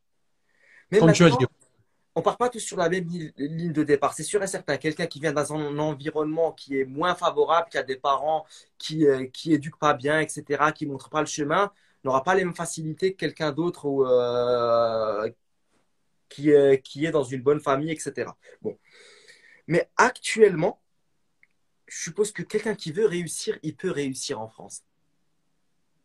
Je, je prends le cas des maths nous, ce qu'on fait sur excellence mathématique, voilà, tu as, un petit peu l'idée. Mais il n'y a pas que nous. Comme je t'ai dit, il y a un prof, ça fait 10 ans, il met des vidéos, de, elles sont super bien expliquées. Donc même si tu comprends pas, même si tu comprends pas à l'école, tu peux aller maintenant à ton YouTube au lieu de scroller sur TikTok, va faire les exercices, tu vas voir, tu vas comprendre. T'es pas comme moi à l'époque, euh, moi mon père ne pouvait pas me payer des cours particuliers, c'était de ma faute. Hein. Je m'étais mis dans une situation où c'était en 99% ma faute. D'accord? Où j'avais juste des annales de bac et hamdoulah, subhanallah, je pense que c'est Allah aussi, il m'a facilité les choses, où euh, j'ai pu m'en sortir. Encore, je suis passé sur, euh, euh, franchement, sur la, sur la photo finish. Hein. Maintenant, non, il y a plein, plein de choses. Donc, y a, pour moi, il n'y a aucune excuse. Aucune excuse. D'accord. Donc, si, mais en fin de compte, les, les, outils, comme tu dis, ils sont là, ils sont présents. Il y a plus d'outils pour apprendre. Mais est-ce qu'on ne peut pas retourner, comme tu dis, dans le passé en parlant aux jeunes musulmans, en leur disant regardez l'histoire de l'islam. Les mathématiques et l'islam sont liés. Donc nous devons véhiculer cette histoire, nous aussi. Il faut qu'on comprenne que les mathématiques font partie de l'histoire des musulmans. Ouais, ouais. Il y a, il y a ça, les mathématiques, mais il y a des gens qui sont plus littéraires que mathématiques. Hein. Bien sûr. Euh, on, est on, est on, est on est tous euh, différents. Moi, je ne suis pas du tout quelqu'un de littéraire. Pas du tout. Euh, mais il faut s'intéresser. Et je pense que ça vient Bien sûr, il y a l'histoire des mathématiques. Moi, je le vois plutôt le côté qu'est-ce qu'on en fait plus tard et comment on peut. Les mathématiques, comme je t'ai dit, les maths, il y a partout. Pour moi, le plus grand scientifique, c'est Allah. C'est, tout, tout, est, tout est mathématique. Il n'y a, pas, il y a, il y a rien, selon moi, qu'on ne peut pas traduire en mathématiques. Il n'y a rien, il n'y a rien. Allah a tout créé avec une mathématique bien précise. Bien précise. Et il n'y a pas de hasard. Et on peut, j'ai des exemples, etc. Il n'y a, pas de hasard. Je pense que c'est dans l'éducation. Euh, on est des musulmans, par exemple. D'accord? Euh, on, on, doit viser le juste milieu, mais aussi l'excellence et faire les choses bien. Et ça fait partie, ok, Allah, il nous donne des facilités, sur, il nous donne un certain potentiel. Il ne faut pas le gâcher. Tu n'es pas moins intelligent qu'un autre. Et je pense que ça fait partie de l'éducation des parents à la base qui doivent, ok, il y a des parents, ils n'ont pas, ils ont pas, ils ont pas le niveau entre guillemets euh, en termes d'éducation. Quand je dis en termes d'éducation, c'est niveau euh, pédagogique, etc. Tu vois, au niveau instruction. Et ils ont réussi à avoir des enfants qui sont euh, ce qu'on appelle, ils ont réussi, mais il y a différentes réussites. Hein. Médecins, docteurs, je sais pas quoi, en, en création d'entreprise, etc. Mais je pense que ça part d'une bonne éducation. Et donc, si toi, tu éduques pas tes enfants à, à vouloir cette excellence, à réussir, ben voilà, tu vas jamais essayer de, progresser, tu vas juste être quelqu'un. Comme je t'ai dit, il y a des élèves, ils viennent nous voir pour qu'on leur fasse un exercice, on vient avec le bon conseil, vraiment, sans les juger, en essayant d'être intelligent de la manière, on connaît les codes, etc. Et on veut vraiment les aider. Nous, c'est du bénévolat, ça, ça, ça, nous coûte du sang et de la, sueur. Et si tu lui fais pas, il te, parle mal. En fait, le rôle des parents, comme tu as dit, même si intrinsèquement, ils ne sont pas forts en maths, mais il faut qu'ils arrivent à inculquer de la discipline, de l'excellence, de la motivation, du respect envers le professeur, revenir à des bases, à un cadre solide comme à l'époque. Mm. Et c'est comme ça que les musulmans pourront, Inch'Allah, exceller. Mm. On est arrivé à une heure d'émission. Mm. Ma question sera, avant d'arriver dans les top 5, qu'est-ce qu'on peut attendre d'excellence mathématique dans le futur? C'est quoi les prochains projets? Un prochain, euh, prochain projet, c'est euh, nous, ce qu'on espère, c'est finir les vidéos d'exercices sur tous les chapitres possibles. Comme ça, tout le monde peut réussir, il n'y a plus d'excuses. Hein. Vraiment, même si des fois, il y a des élèves qui nous disent Ouais, mais euh, je ne comprends pas parce que le prof ne me plaît pas. Ça arrive souvent que des, des, personnes décrochent juste parce que le prof ne leur plaît pas, etc. Ils se trouvent, ben, ils pourront comprendre grâce à Excellence Mathématique tout ce qu'ils ont raté. Donc nous, le but, c'est de finir ces vidéos-là. Ensuite, on espère faire un site internet où tout, euh, comme par exemple, il y a un site internet que j'aime beaucoup, c'est Abou Muslim. Je sais pas, je sais que c'est quelqu'un qui te, qui, qui te suit, je crois. Abou, Muslim, oui, j'aime beaucoup. Euh, mon père est le Netflix des musulmans. Ouais, c'est magnifique ce qu'il a fait. c'est magnifique ce qu'il a fait. Il a, euh, pour des gens qui ont des difficultés, par exemple, pour comprendre bien l'arabe littéraire, il a tout traduit en français. Nous, toutes les histoires des prophètes, etc., de la religion, j'ai regardé tout, tout, tout, tout, tout, tout. ah ben, tu fais bien de dire ça. J'invite tout le monde à aller sur Abou Muslim. C'est un site. Vous payez combien? 40 euros l'année? Ouais, 48, 48 maintenant. 48 euros l'année. Et vous avez toutes les séries arabes, musulmanes, sous-titrées en français. Elles sont super bien faites. Pour les enfants, des dessins animés. Pour les adultes, des séries, euh, des petites vidéos. C'est Abou Muslim. Et il a raison. C'est sympa d'en reparler de lui. C'est très, très intéressant, c'est vrai. Et vraiment, nous, l'objectif, c'est de faire, par exemple, un site comme ça, mhm. où quelqu'un qui, euh, par exemple, comme chez Abou Moussi, qui connaît rien sur les histoires des prophètes, il se retrouve à connaître plein, plein de choses. C'est bien pareil. Et que ça donne envie, parce qu'en plus, la manière dont c'est fait, ça donne envie de dingue. Ça donne envie, c'est vrai. Ça donne envie de dingue. Et nous, c'est ça, c'est qu'on veut donner envie. Et voilà, quels que soient les paramètres extérieurs auxquels tu fais face, que, que tu n'aies pas d'excuses, euh, pas d'excuses en maths et donner aussi des conseils, il n'y a pas qu'aux mathématiques, mais des conseils pour pouvoir réussir, pour être motivé, pour aller plus loin, ce type de choses, pour vraiment euh, réussir à l'école. Vous voulez pas créer votre livre, votre anabac à vous? Non, c'est pas un projet. Si, mais en fait, tout est une histoire de temps. On est déjà, on est, on, pourrait. Hein. On, euh, Inch'Allah, pourquoi pas? Nous, il y a, y a, rien. On, on, se ferme aucune porte. On se ferme aucune porte. Euh, et Inch'Allah, pourquoi pas ouais, faire un livre, mais pas tout de suite quand on les vidéos, quand on les finira, on sera déjà très on sera déjà fier de pouvoir proposer ça aux gens. Non, mais c'est moi qui aime bien défier mes invités. J'aime bien, j'aime bien les challenger un petit peu. Mais, mais c'est très intéressant, machallah. Et en plus, ça rejoint, ça rejoint en fait l'utilité dans la C'est utile pour la mmh. Et en même temps, vous prenez du plaisir et vous excellez dans ce que vous faites. Donc, c'est exactement de ce dont les musulmans ont besoin. Alors, cher frère, donne-moi le top 5 des personnes qui t'ont le plus influencé dans les mathématiques. Tu peux me dire un mathématicien du Moyen Âge, tu peux me dire ton prof de mathématiques. J'ai un top 5, c'est du musulman et du non-musulman.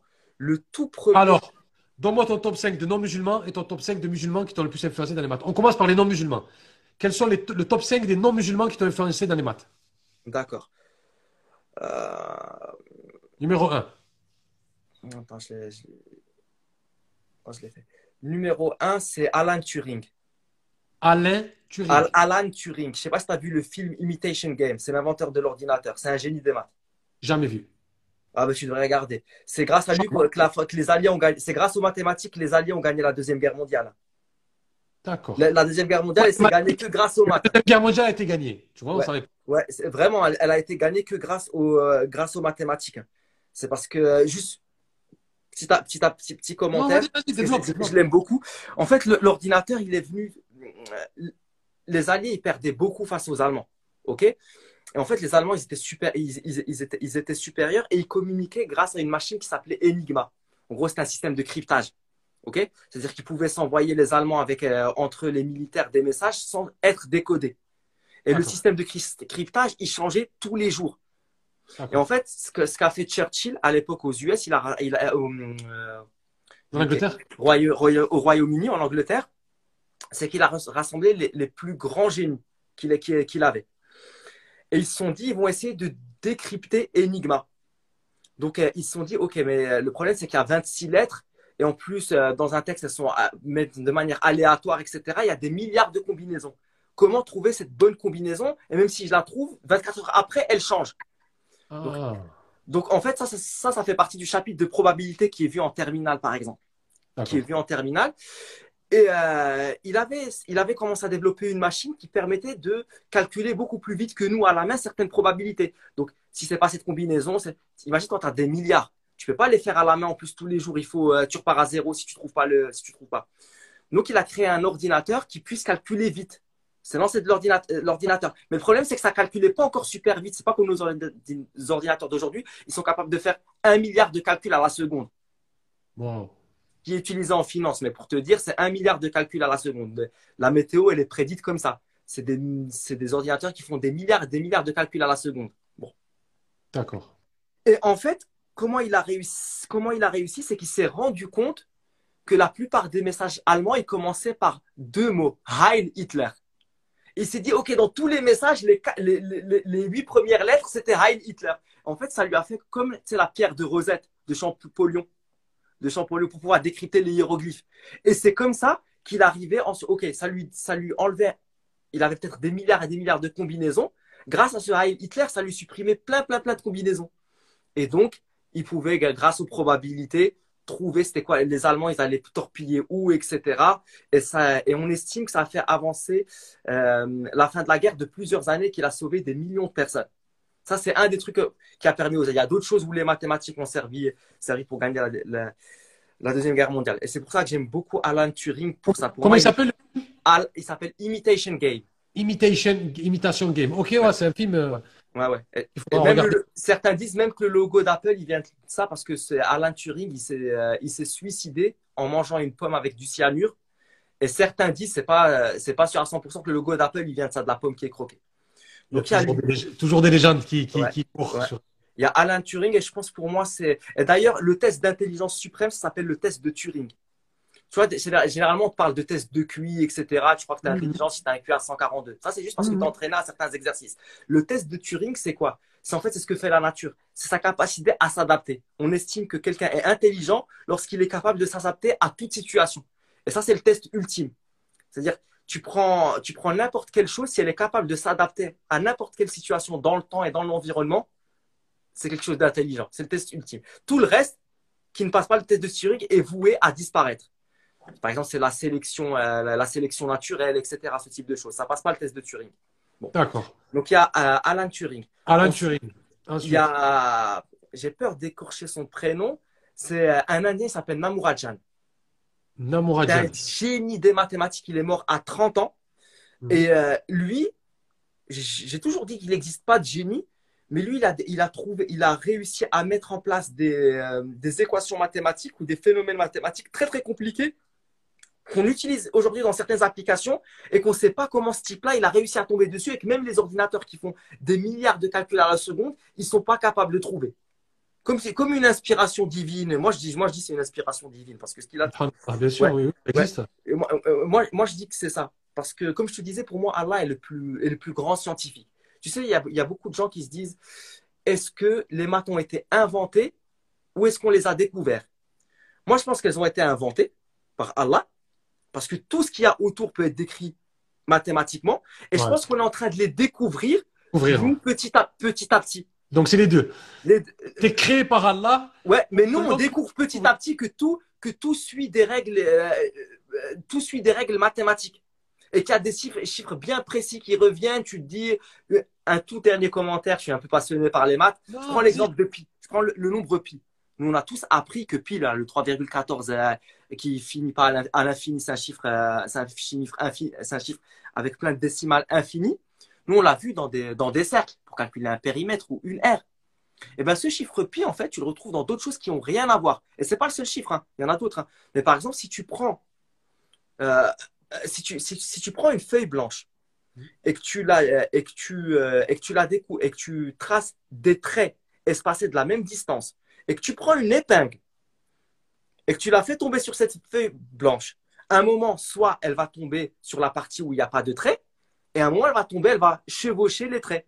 Mhm. Et eh ben, si tu fais cette, simulation, par exemple, cette expérience, un très très grand nombre de fois, un million de fois ou un milliard de fois, la probabilité qu'elle se chevauche, c'est quelque chose qui est 2, euh, divisé par pi sur 3. C'est-à-dire que tu retrouves ce nombre pi qui a rien à voir avec un cercle. Pareil, si tu prends les cours des fleuves, par exemple, tu vois, je prends un fleuve, par exemple la Seine, il y a des méandres. Si tu prends la longueur totale en longueur divisé par la longueur totale, si tu prends les méandres comme ça, c'est un multiple de pi. Tu vois, je te dis les maths, et ça, c'est il y a des nombres universels, tu les retrouves partout. On parle de, du nombre d'or, le 1,618, c'est un cas parmi d'autres. Mais tu te dis, mais comment ces chiffres-là, tu les retrouves partout, partout? Et euh, donc voilà. Donc il y a, ce, il a je disais. Mm Alain Turing, Namourajan, ensuite? Ouais, Alain Turing, Namourajan. Ensuite, je vais. Euh, il y en a un, c'est pas vraiment un mathématicien. Ici, il, a un peu ben, il, a fait des maths. C'est Gustave Eiffel pour moi. Gustave Eiffel? Ouais, Gustave Eiffel. Je vais expliquer pour, euh, pourquoi. Gustave Eiffel, ben, il a, comme tout le monde sait, il a créé la Tour Eiffel. Et ça, c'est un génie d'architecture. Je te dis, moi, mon, mon travail, c'est de, faire de la modélisation, des simulations numériques avec des ordinateurs, où je dois, euh, comme je t'ai dit, je suis ingénieur matériaux, c'est-à-dire créer des structures qui nécessitent le moins de matériaux possible, parce que ça coûte de l'argent, et de les assembler d'une certaine manière pour que ce soit très résistant. Il faut savoir, par exemple, que la tour Eiffel, mmh. tu vois, euh, euh, sa masse en métal est plus faible que si tu prends un cylindre un cylindre qui, qui englobe toute un cylindre d'air qui englobe toute la tour Eiffel ça. Et ça, ça veut dire quoi? En fait, elle est super résistante parce qu'il a trouvé une architecture, je pense, bah, grâce aux maths, qui permet euh, d'organiser les matériaux dans une certaine structure comme ça. C'est-à-dire, il a fallu une très faible quantité de métal pour créer quelque chose de grand et d'aussi solide. Donc, forcément mathématique. Ah oui, oui, c'est sûr. C'est pas le hasard. Tu peux, il n'y a pas de. non, pas, le hasard. C'est avec, ça peut se mettre ah, oui, ah oui, c'est sûr. Ça peut se calculer. Oui, c'est sûr. D'ailleurs, en fait, ça s'appelle la résistance des matériaux, ça s'appelle la théorie de la résistance des matériaux. Et, euh, et concevoir à l'époque ce type de structure sans l'aide des ordinateurs comme on a, parce que maintenant, tu pourrais le faire facilement avec l'aide des ordinateurs. C'est ce que, ce que moi je fais. Mais l'ordinateur, il est capable de me faire un milliard de calculs à la seconde. Lui, même s'il euh, il fait ça, euh, s'il doit faire un milliard de calculs, il est déjà mort. donc, euh, donc, donc, donc, il y a Gustave Eiffel. Il y a un mathématicien très, très célèbre, c'est celui qui a résolu la conjoncture de Poincaré. Il y a, il y a ce qu'on appelle, il y a, il y a sept problèmes du millénaire. Mhm. Il y a sept problèmes du millénaire qui ont, établi par, qui ont été établis par la communauté scientifique. Celui mhm. qui arrive à en résoudre un, c'est des problèmes mathématiques tellement complexes. Celui qui arrive à, à, en résoudre un, il a ce qu'on appelle la médaille Fields. En gros, c'est l'équivalent du prix Nobel en maths, parce que le prix Nobel en maths n'existe pas. Ça s'appelle la médaille Fields. D'accord Et il a un million de dollars, mais c'est symbolique. Et en fait, c'est euh, monsieur je crois qu'il s'appelle Peterman en plus. Hein. C'est un, un, russe en tout cas. C'est un russe. Il a résolu un des sept problèmes du millénaire, le seul qui a été résolu. Si je ne si je me trompe pas, le seul, le seul récemment. Et c'est quelqu'un qui a refusé la médaille de Fields et le, et le million de dollars. Lui, tu sais, quand tu publies quelque chose, généralement, quand tu fais une découverte comme ça, tu publies dans des revues scientifiques, euh, dans des revues, de, des revues scientifiques, euh, voilà. Lui, il a publié ça sur Internet parce qu'il s'en fout de la, euh, fout de la reconnaissance. Et il a fallu quatre ans et demi à des experts mathématiques, vraiment des, chercheurs en mathématiques pour comprendre ce qu'il a fait et pour dire oui, il a résolu la conjoncture de Poincaré qui ça faisait, ça faisait peut-être plus de 100 ans les gens de partout dans le monde travaillaient dessus. Et lui, c'est un, mec qui travaille juste dans, sa petite cave. En, tout cas, il est dans, sa petite cave en Russie. Et voilà, il l'a résolu. Donc, à ce type-là.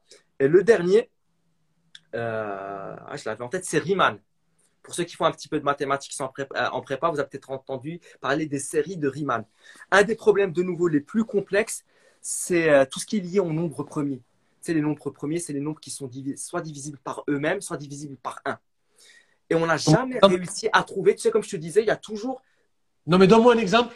Par exemple, le chiffre, le chiffre 1, le chiffre 5, le chiffre 7. D'accord. Par exemple, OK. Et on n'a jamais réussi à trouver euh, une explication, trouver une périodicité entre ces nombres-là. Tu sais, il y a beaucoup de découvertes qui ont été faites mathématiquement. À l'époque, on se disait, mais ça sert à rien. Et à la fin, on les utilise maintenant.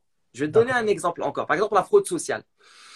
Y a, tu sais que si tu vas dans les magasins, tu vas dans les magasins, si tu prends un grand nombre d'articles, tous les articles dans le magasin, si tu prends le prix de ces articles-là, tu prends le premier chiffre de tous ces articles, tu vas te rendre compte que tu auras une majorité d'articles qui commencent par le chiffre 1, un peu moins par le chiffre 2, un peu moins par le chiffre 3, un peu moins par le chiffre 4, et donc la plus faible probabilité, c'est d'avoir des articles qui commencent par chiffre 9.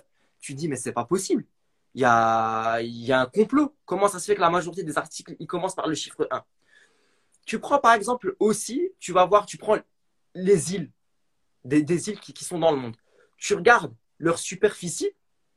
Mais tu prends la, superficie de toutes les îles dans le monde, tu verras qu'il y aura beaucoup plus d'îles dont le premier chiffre va commencer par 1, un peu moins par 2, par 3. Tu dis, ouais, c'est pas possible. Deux événements qui n'ont rien à voir et il y a encore un complot. OK? Et en fait, ça, euh, ça, euh, ça, en fait, c'est parce que nous, on voit le, monde de manière additionnelle. On sait beaucoup plus calculer avec les additions que pour les, que les multiplications. Et on s'est rendu compte pour la fraude sociale. Donc, il y a des chiffres qui reviennent beaucoup plus. Et dans la fraude sociale, ça s'appelle le, le, théorème, euh, le théorème de, de Benford. De Benford, c'est-à-dire les gens quand ils remplissent leur fiche d'impôt. Attention, faites pas ça. Hein. Quand ils remplissent leur fiche d'impôt, ils mettent des chiffres au hasard. Et en fait, eux, ils ont des algorithmes mathématiques, des équations qui se disent ah pourquoi dans cette série de chiffres, normalement, on devrait voir une majorité de 1 Et là, je ne vois pas une majorité de 1. C'est que le mec, il a inventé ces chiffres. C'est comme ça qu'ils font pour détecter en partie euh, la, fraude aux impôts. Toi, tu, toi, tu penses que c'est des chiffres euh, sortis au hasard, non? Donc, euh, bon, mais il y, a des raisons mathématiques pourquoi, pourquoi c'est ces chiffres-là qui, qui, qui ressortent, etc. D'accord. Donc, et pour revenir par rapport, par rapport à ces histoires de nombres premiers, il y a des découvertes, des fois, on ne sait pas à quoi, ça, sert, par exemple, de, se dire, ah, pourquoi c'est toujours le chiffre 1 qui sort? Ça, c'était un mathématicien au niveau du 16e siècle qui s'est rendu compte, c'est pour, pour les calculatrices, c'était des, boules, des, boules, des bouliers. Et s'est rendu compte que les bouliers, toujours, ceux qui comportaient le chiffre 1, ils étaient plus usés que d'autres. Le 2, un peu moins, le 3. Et il a compris qu'il y avait, euh, qu'il y avait une relation mathématique. Et maintenant, on utilise ça maintenant pour la fraude sociale, tu vois? Bah, pareil, pour les, euh, pour les nombres premiers ils essaient de trouver une relation mathématique entre ces nombres-là qui vont à l'infini. Et il n'y a pas. Et M. Riemann, en fait, a réussi à faire ce qu'on appelle une hypothèse. Il la montre un petit peu mathématiquement, mais il n'a pas apporté la preuve. Où il arrive à déterminer une certaine relation entre ces nombres premiers. C'est une hypothèse qui maintenant, grâce aux ordinateurs qui font un milliard de calculs à la seconde, elle se vérifie sur des milliards et des milliards de chiffres, mais on n'a pas encore la démonstration euh, complète. Donc voilà, c'est mon top 5. Et ce Riemann, il est, il est contemporain ou il est, mort? Il, est, il, est, mort, mais euh, il était au, euh, autour des années 1900, si je, me, si je me souviens bien, ouais. Alors, on répète. Numéro 1. Alan Turing. Alan Turing. Numéro 2. Namurajan. Namurajan. Numéro 3. Euh, Gustave Eiffel. Gustave Eiffel. Numéro 4. Peter, Peterman, c'est ça? Peterson, je crois, ou Peterman, je ne sais plus comment il s'appelle. Oh, numéro 5. numéro 5, Riemann. Riemann. Maintenant, les 5 musulmans qui t'ont le plus influencé dans les mathématiques Il y en a un, c'est un de nos, un de nos contemporains, c'est Mhm. Idriss Aberkan. Oui. Il a, il a, il a, je l'aime bien parce que bon, il touche à plein de choses. Euh, il, il a les qualités de ses défauts, les, dé- les défauts de ses qualités. Euh, et je pense que c'est vraiment quelqu'un de très de surdoué, un génie qui touche à tout. Et il a récemment résolu ce qu'on appelle le, la- euh, le problème de Syracuse. C'est aussi un des, des, très grands problèmes mathématiques qui n'a pas été résolu. Récemment, j'ai vu une conférence où, en tout cas, il dit, j'ai essayé de suivre, j'ai pas tout compris, pour être honnête. J'ai un petit peu compris le début, mais malgré que je suis scientifique, etc., que j'ai un bagage un très bon bagage mathématique, j'ai pas tout compris. Mais en tout cas, il se revendique d'avoir résolu le problème de Syracuse, qui est, qui fait, c'est un problème aussi qui lie les nombres premiers, notamment cette histoire d'a- d'aspect de Riemann, etc. Et il l'a, il, il résolu. Moi, je peux pas, avec mon niveau, je peux pas dire si vraiment, j'ai pas tout compris. Mais en tout cas, sa démonstration me paraissait plausible et, euh, et bon, il est challengé par la communauté pour X ou Y raison, mais c'est euh, c'est un génie. Il, tou- il touche à la, il touche au biomimétisme, il touche à différents trucs. Donc tu vois, il y a des trucs totalement différents et il excelle dans ça et résoudre un problème comme ça, c'est incroyable. C'est vraiment incroyable. On se rend pas compte, mais c'est incroyable.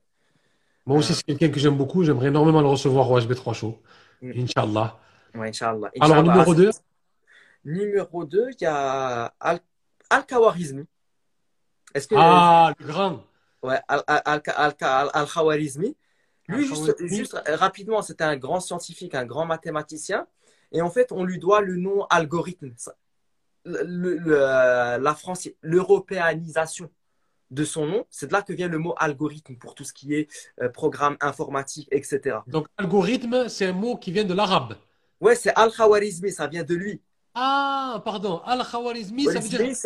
Algo- algo- euh, euh, c'est algorithmé et c'est devenu algorithme. Donc voilà les musulmans, regardez d'où nous venons.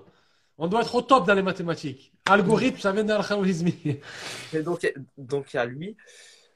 Euh, celui qui vient en tête aussi, il y a Al-Kashi. Bon, ça c'est fa- ça c'est facile parce que pour ceux qui Mm. sont en première, hein, on a, euh, il y avait un petit théorème en, il y avait un petit, il y avait un petit théorème de géométrie qui s'appelait le théorème d'Al-Kashi. Donc il y a, il y a Al-Kashi. Al-Kashi qui est un mathématicien musulman, c'est ça? Ouais, ouais, ouais, ouais, ouais, ouais. D'accord. ok. Qui d'autre encore? Qui d'autre? Regardez notre patrimoine. Regardez. Qui, qui d'autre? Après, après, il y a, bon, il y a une autre, il y a, hum, hum, encore en musulman. Après, en musulman, c'est plus des gens, des, des contemporains qui sont pas connus, mais qui ont fait des, tra- des travaux de recherche, des travaux de recherche t'ont le plus influencé? euh, mathé- mathématiques, euh, des gros, gros travaux de recherche mathématiques. Euh, par exemple, dans mon domaine, moi, je, euh, je suis chercheur dans les matériaux composites. J'ai fait un doctorat, je suis chercheur dans ce domaine-là et je lis beaucoup de, publi- beaucoup de publications. Et beaucoup de publications viennent de personnes qui, euh, je pense, c'est des musulmans parce que c'est des, prénoms, euh, c'est des noms arabes. Et euh, il y en a un, il y en a un, il s'appelle Kourishma. Kourishma, et c'est dans, dans mon domaine. Il est, il, il est pas connu, mais pour ceux qui font du composite, ils, connaissent. Donc, il y a, cette, personne-là. Et il a établi des propriétés mathématiques par rapport au domaine des composites, comme je disais, fibres avec de la, du, euh, du polymère, du plastique, etc. Et le dernier, ça va être, mon, comme je ce que je t'ai dit tout à l'heure, c'était mon prof de métallurgie en DUT. Qui t'a donné envie de, de travailler. Ouais, ouais, c'est grâce à lui que j'étais en matériaux que j'ai commencé à aimer la science, etc. Parce que il avait les codes, il venait du bled, etc. Il disait le- la, la, la, la métallurgie, c'est les maths, c'est comme c'est la cuisine, la métallurgie, c'est comme du maths. Et ça, ça, ça me marquait. C'était une petite cuisine comme ça, et il arrivait à expliquer bien des choses super compliquées de manière facile. Donc, euh, et c'était aussi un chercheur, etc. C'est aussi, c'est aussi, parce que pour être prof à la fac, il faut être chercheur. Et donc voilà. Donc, donc on répète. Idriss Aberkan. Al-Khawarizmi, c'est, comme on dit, je n'arrive plus à, à- à le dire. Al-Khawarizmi, Khawarizmi. 3. Al-Kashi, Kashi. 4. Kourishma, Wishma. Et 5. et Le 5, moi, il s'appelle Monsieur Abar. Monsieur Abar. Mashallah. Mashallah. Donc, euh, tu nous as donné le top 5 des non-musulmans et des musulmans. Donc, je t'en remercie. Donc, maintenant, le top 5 des personnes qui t'ont le plus influencé dans l'islam. Ah. Ah, là, je vais, euh, je vais. Il y a beaucoup de choses. Barakallahu fik, si le frère d'Abu Muslim, il regarde, euh, j'ai appris beaucoup de choses grâce à, grâce à lui, grâce à, ces petites vidéos de traduction. Il y a, il y a les prophètes. Non, j'ai oublié de te préciser. On ne Ah. compte ni les prophètes ni les compagnons dans le top 5. D'accord, ok. D'accord. Dans le- hors compétition. Ouais, ben, je vais commencer par un que j'aime beaucoup et que j'écoute euh, et que j'écoute très régulièrement. C'est euh, Allah Rachid Haddash, le professeur Rachid Haddash. Allah. La classe. La classe. La classe, il a aussi les codes, etc. La classe. Exactement. La classe. Ah, Exactement. franchement, il, il, il, il manque. Donc, il y, a, il y a lui en premier. Mm. Il y a lui en premier. Ensuite, dans l'islam, hmm, ma mère. Ma mère, c'est sûr. Moi, euh, ouais, je pense que beaucoup de choses grâce à ma mère. C'est simple. C'est dur de, de, de se franchir. Ah ouais, ouais, ouais, ouais, ouais. Hein? Franchement, C'est euh, compliqué. Fr- fr- Franchement, ouais, c'est ma mère, c'est sûr. C'est sûr, je pense que je suis là avec toutes les bêtises que j'ai fait, etc. S'il n'y avait pas ma mère, euh, bah, ouais, je- ouais, ma mère, c'est sûr. Euh, quoi d'autre encore? Dans l'islam? Après, moi, je regarde beaucoup de trucs sur, sur YouTube, en fait, et je suis les, je suis les, euh, les prêtres sur, sur, sur YouTube. Donc, tu as dit pas de compagnon, pas de prophète. Non, ils sont hors compétition. Allah, c'est possible ou pas? Non, non, non, non, non, Non, non. c'est aussi passé aussi hors compétition. Allah subhanahu wa ta'ala est au-dessus de tout. Au-dessus. C'est lui qui a tout créé. Les prophètes, ce sont les, les, les envoyés de Dieu.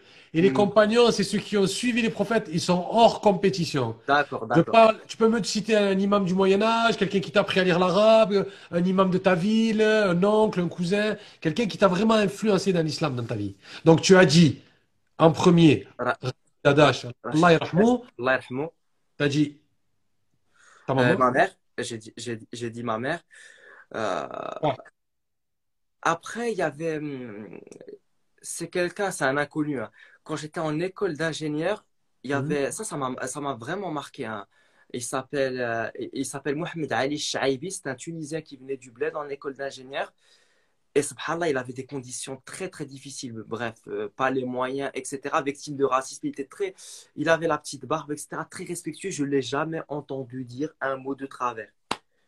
Malgré les difficultés, jamais je l'ai vu pas sourire. Euh, Jamais je l'ai entendu dire un mot de travers ou euh, euh, parler bien propre, toujours dans une voiture. Un exemple. Bon comportement. Un exemple. Bon comportement de, de malade. De, de- de malade.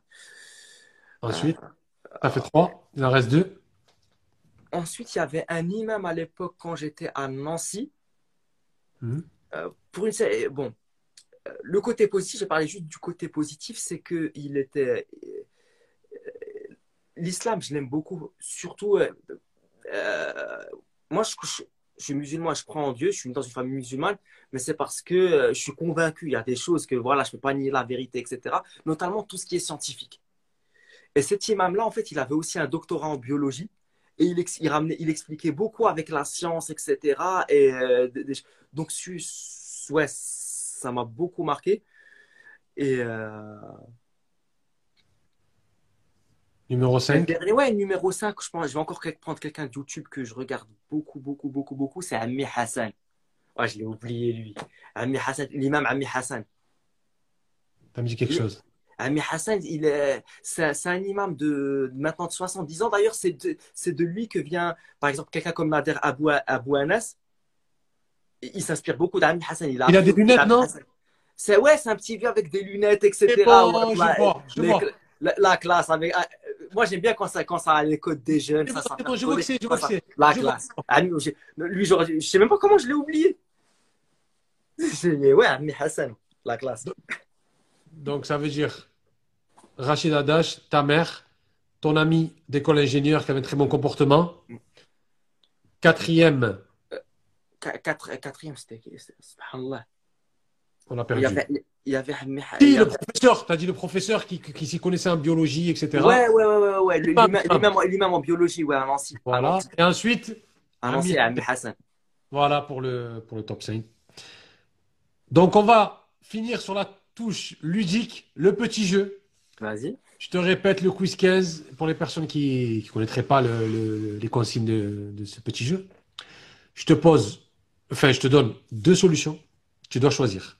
Si tu n'arrives pas à choisir, tu dis joker. Mais par contre, tu n'as que deux jokers. Si tu crames tes deux jokers, c'est fini. Tu seras obligé de répondre. Ah. C'est bon? Vas-y, let's go. 15 questions. France ou Maroc? Maghreb. Maghreb. C'est euh, euh, Allah el-Malik el-Watan, c'est ça? Non, non, non, pas, pas, pas- ça, en fait, dans, en Oh, vrai, je c'était- plaisante, je plaisante. dans certaines périodes de ma vie, c'était Maghreb. Au final, Maghreb. euh, ouais, Au final, c'est Maghreb. Pas de souci. Fès ou Chambéry? Fès ou quoi? Chambéry. Cham- Chambéry. Attends, faut que tu nous expliques. Alors, Maroc, mais pas France. Ouais. Mais Chambéry, mais pas Fès. Explique-nous. Euh, Bon, je m'excuse. Hein. Euh, Je, je suis né, je suis né à Fès et je suis né dans la Médina de Fès.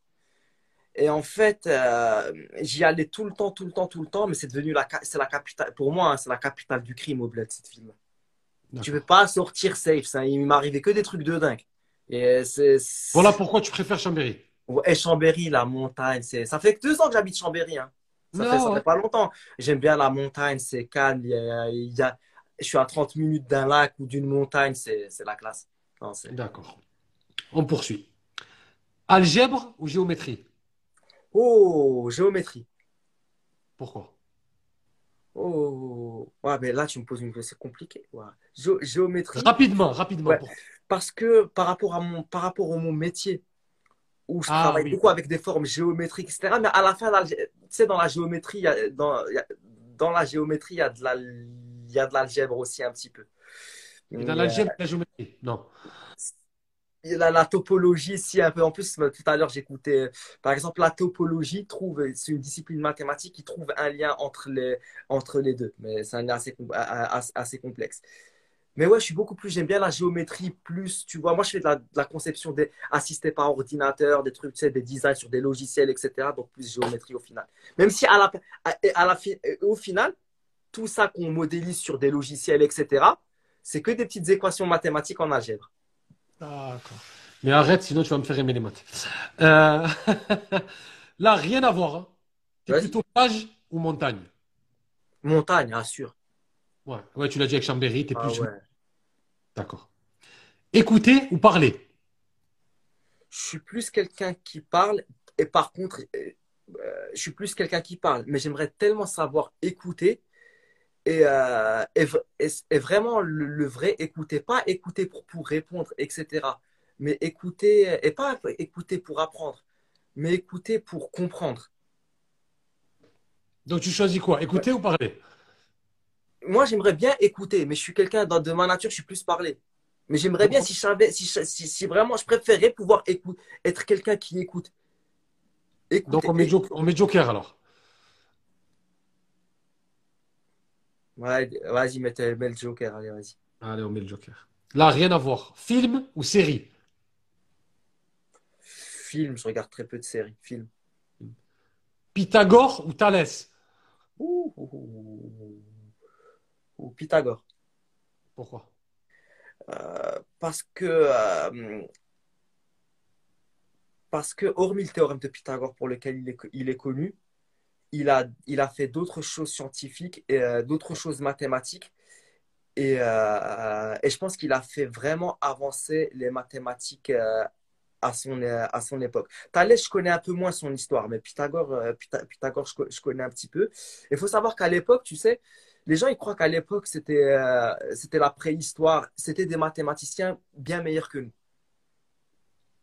Bien, bien meilleurs que nous. Nous, on connaît que le théorème de Pythagore, mais ils ont fait plein, plein d'autres euh, Ah, choses. ah oui, oui. Et, Ils ont une carrière, ils ont. ils Ouais, ont- ils ont une carrière et à un niveau mathématique très très élevé. Nous, on est beaucoup aidés par les ordinateurs maintenant qui peuvent faire plein plein de choses, mais euh, ils n'ont rien à envier aux meilleurs mathématiciens d'aujourd'hui, vraiment, avec le peu d'outils qu'ils avaient. D'accord. Là, rien à voir. Manger ou dormir? Manger. D'accord. Là, ça va te faire rire? Ça va te faire rire, mais ça revient à une question qu'on a. Enfin, je vais t'expliquer après. Sederi ou canapé d'angle? C'est derrière, frère. suis assis sur un Sdari, là. Toi, tu Est-ce que vois tu pas? sais, tu sais pourquoi j'ai mis cette question? Tu te souviens pas? Non. Quand on a fait la pré-interview, je parle à, aux- à ceux qui nous écoutent, quand on a fait la pré-interview, parce qu'on fait toujours une pré-interview avec l'invité, pour éviter les sujets tabous, etc., j'étais derrière un canapé. Tu m'as dit, on, on voit que t'es pas en France. Ah oui Eh ben, c'est à ce moment-là que j'ai tapé, que j'ai tapé cette question. Ah. Tu m'as je suis dit, pas en France, que c'est pas un CDRI. J'étais chez mon père, ouais. Ouais, ouais, ouais, ouais, ouais, ouais. Ben, tu fais bien parce que je viens- j'ai à peine rentré aujourd'hui chez mes parents. J'étais à Chambéry, je suis rentré chez mes parents aujourd'hui. Ils habitent dans une autre ville. Ah, là, t'es au Maroc, là? Non, non, mes parents, ils sont en France, ils sont à Mulhouse. Ah, d'accord, ok. Ils, sont- ils sont à Mulhouse. Parce que je te dis, il y a un invité qui était déjà à Malte pendant Ok. qu'on a fait le live. Et donc, je me suis dit, t'es, t'es peut-être au Maroc, donc ça internationalise le HB3 Show. Non, non, do- do- dommage, désolé. La prochaine fois, on fera l'émission au Maroc. Inch'Allah. Inch'Allah. Euh, maintenant, on va passer. euh, Bon, il reste quelques questions. Culinaire, tagine ou couscous? Tagine, je mange euh, tagine. Ah, attends, attends. T'as dit tagine ou. Non, parce que j'ai pas écouté, tu vois, la, la suite. Parce que t'allais dire tagine ou sandwich ou je sais pas quoi. Voilà, Tagine ou couscous? compliqué. Couscous parce que c'est le vendredi, c'est le jour du vendredi. Voilà. Merci. Je préfère. Écrire ou lire? Joker. Fais gaffe, c'est ton deuxième joker. Tu n'as Ouais, plus je de- sais. Ouais, mais là, j'ai pas le choix. Là, tu n'as plus le droit de joker. Donner ou recevoir? Donner parce que je pense que c'est la, manière la plus égoïste de recevoir. Quand on donne, je pense que c'est vraiment, euh, c'est c'est que mon avis, hein. Mais je pense que quand on donne, ça, ça procure un tel plaisir, etc., que c'est une forme égoïste et on reçoit. Les gens qui disent on donne, on donne, on donne, on donne, on donne, euh, oui, c'est bien, et je pense que c'est pas, il y a une part d'égoïsme énorme. Ok. Bah, t'es- pas que mathématicien, t'es philosophe aussi. Non, c'est pas vrai, non. Faudra le rappeler. Ville ou campagne? Campagne. Campagne. Footing ou vélo? Ouh. Vélo, j'aime, vélo, j'aime beaucoup le Tour de France, puis en montagne, ça doit être assez sympa. Ouais, Ça me- vélo. Ouais, ouais. La dernière question, elle est existentielle pour moi. Elle est primordiale, regarde bien. Cristiano ou Messi? Cristiano. Oh Pour une simple raison, c'est une très très bonne question. C'est une très, c'est une très très bonne question. hein. Euh, euh, pour moi, vraiment, ce mec, c'est le résultat. Du, il a un talent, mais c'est le résultat du travail. Il y avait des joueurs plus forts que lui, des Ronaldinho, etc. Ils n'ont pas gagné autant de ballons d'or. Mais ce mec, à 37 ans, il saute jusqu'à jusqu'à je sais pas où. C'est euh, c'est pas que le talent. C'est le talent amené au paroxysme grâce au travail. Je dis pas que Messi il travaille pas, il travaille pas, il travaille tout autant, mais l'autre, c'est euh, c'est un acharné, c'est incroyable. Une bête, une bête. Ouais, c'est ouais, incroyable. C'est incroyable. D'accord. L'émission touche à sa fin, mais avant qu'on finisse, comme euh, chaque émission, je lance cet appel pour la sœur Asia, qui a une maladie qui s'appelle la myopathie. Elle a ses muscles qui sont atrophiés. Elle ne peut pas bouger. Et elle a fait la commande d'un bras robotisé. C'est-à-dire, euh, Zakaria, quand elle arrive devant l'ascenseur, il faut qu'elle attende que quelqu'un lui appuie sur l'ascenseur. Quand elle est dans son appartement, elle ne peut pas ouvrir le frigo. Donc, elle a commandé un bras robotisé pour que quand elle arrive devant l'ascenseur, avec son bras robotisé, elle puisse appuyer sur l'ascenseur. Quand elle est dans son appartement, elle puisse ouvrir le frigo. Et en plus, c'est une sœur qui est battante. C'est-à-dire, c'est une musulmane qui a pris un appartement, qui étudie. Ça veut dire qu'elle ne veut pas se laisser aller et que sa maladie l'emporte. C'est une battante. Donc, elle a lancé ce devis. Le bras robotisé, il coûte 53 000 euros. Et elle a déjà cotisé 33 000 euros. Il reste plus que 20 000 euros. Donc, je demande la générosité des musulmans. Je vais mettre le lien en bas. À la fin du live, je mets le lien en bas. Chaque émission, je le répète. Et tant qu'elle n'aura pas son bras, je le répéterai. Chaque émission, c'est la 15e émission. Je le répète à chaque émission. Je mets son lien. Dans son lien, vous allez sur sa, sur sa bio, il y a la barre pour cotise, up et vous cotisez. Vous donnez ce que vous pouvez. 1 euro, 2 euros, 100 euros, 1000 euros, vous donnez ce que vous pouvez. Et n'oubliez pas que dans l'islam, on dit aucune aumône n'a réduit une richesse. Et ce que vous lui donnez, vous allez le retrouver là-haut. On peut lui donner 1 euro et ça peut élargir notre tombe quand nous allons mourir. Ça peut nous donner un degré de plus au paradis. On ne sait pas. La miséricorde d'Allah, elle est infinie. Donc, s'il vous plaît, on a besoin de la générosité des musulmans pour pouvoir aider cette, euh, cette fille qui est notre sœur. Donc, il faut la prendre comme une sœur de sang. Une sœur d'islam, c'est comme une sœur de sang, c'est pareil. Hmm. Et j'invite juste, hein, juste pour conclure, hein, les gens qui sont connectés, j'ai quelques connaissances ici, s'il vous plaît. Euh, partagez autour de vous. Je sais que certains ont, des contacts, etc. Faites un maximum. On va essayer de partager un maximum, toi, moi, dans l'émission, sur YouTube, quand je vais présenter le podcast, etc. En tout cas, Barakallahu Fik, c'était vraiment un plaisir. Un plaisir, Allez. Voilà, merci frère, c'est tout ce que j'ai à dire. Barakallahu fik. Merci à toi, merci à tout le monde, merci à toutes les personnes qui sont restées aussi tard. Merci à Zakaria. On va mettre les liens pour que vous puissiez voir euh, Excellence Mathématique, les liens pour Asia. Vous allez avoir demain, Inch'Allah, les liens pour le podcast. Après demain, YouTube. Merci beaucoup. Excellente soirée à tout le monde. Merci Zakaria. Voilà, c'est la fin du HB3 Show. Salam alaikum. Merci beaucoup. Merci à toi.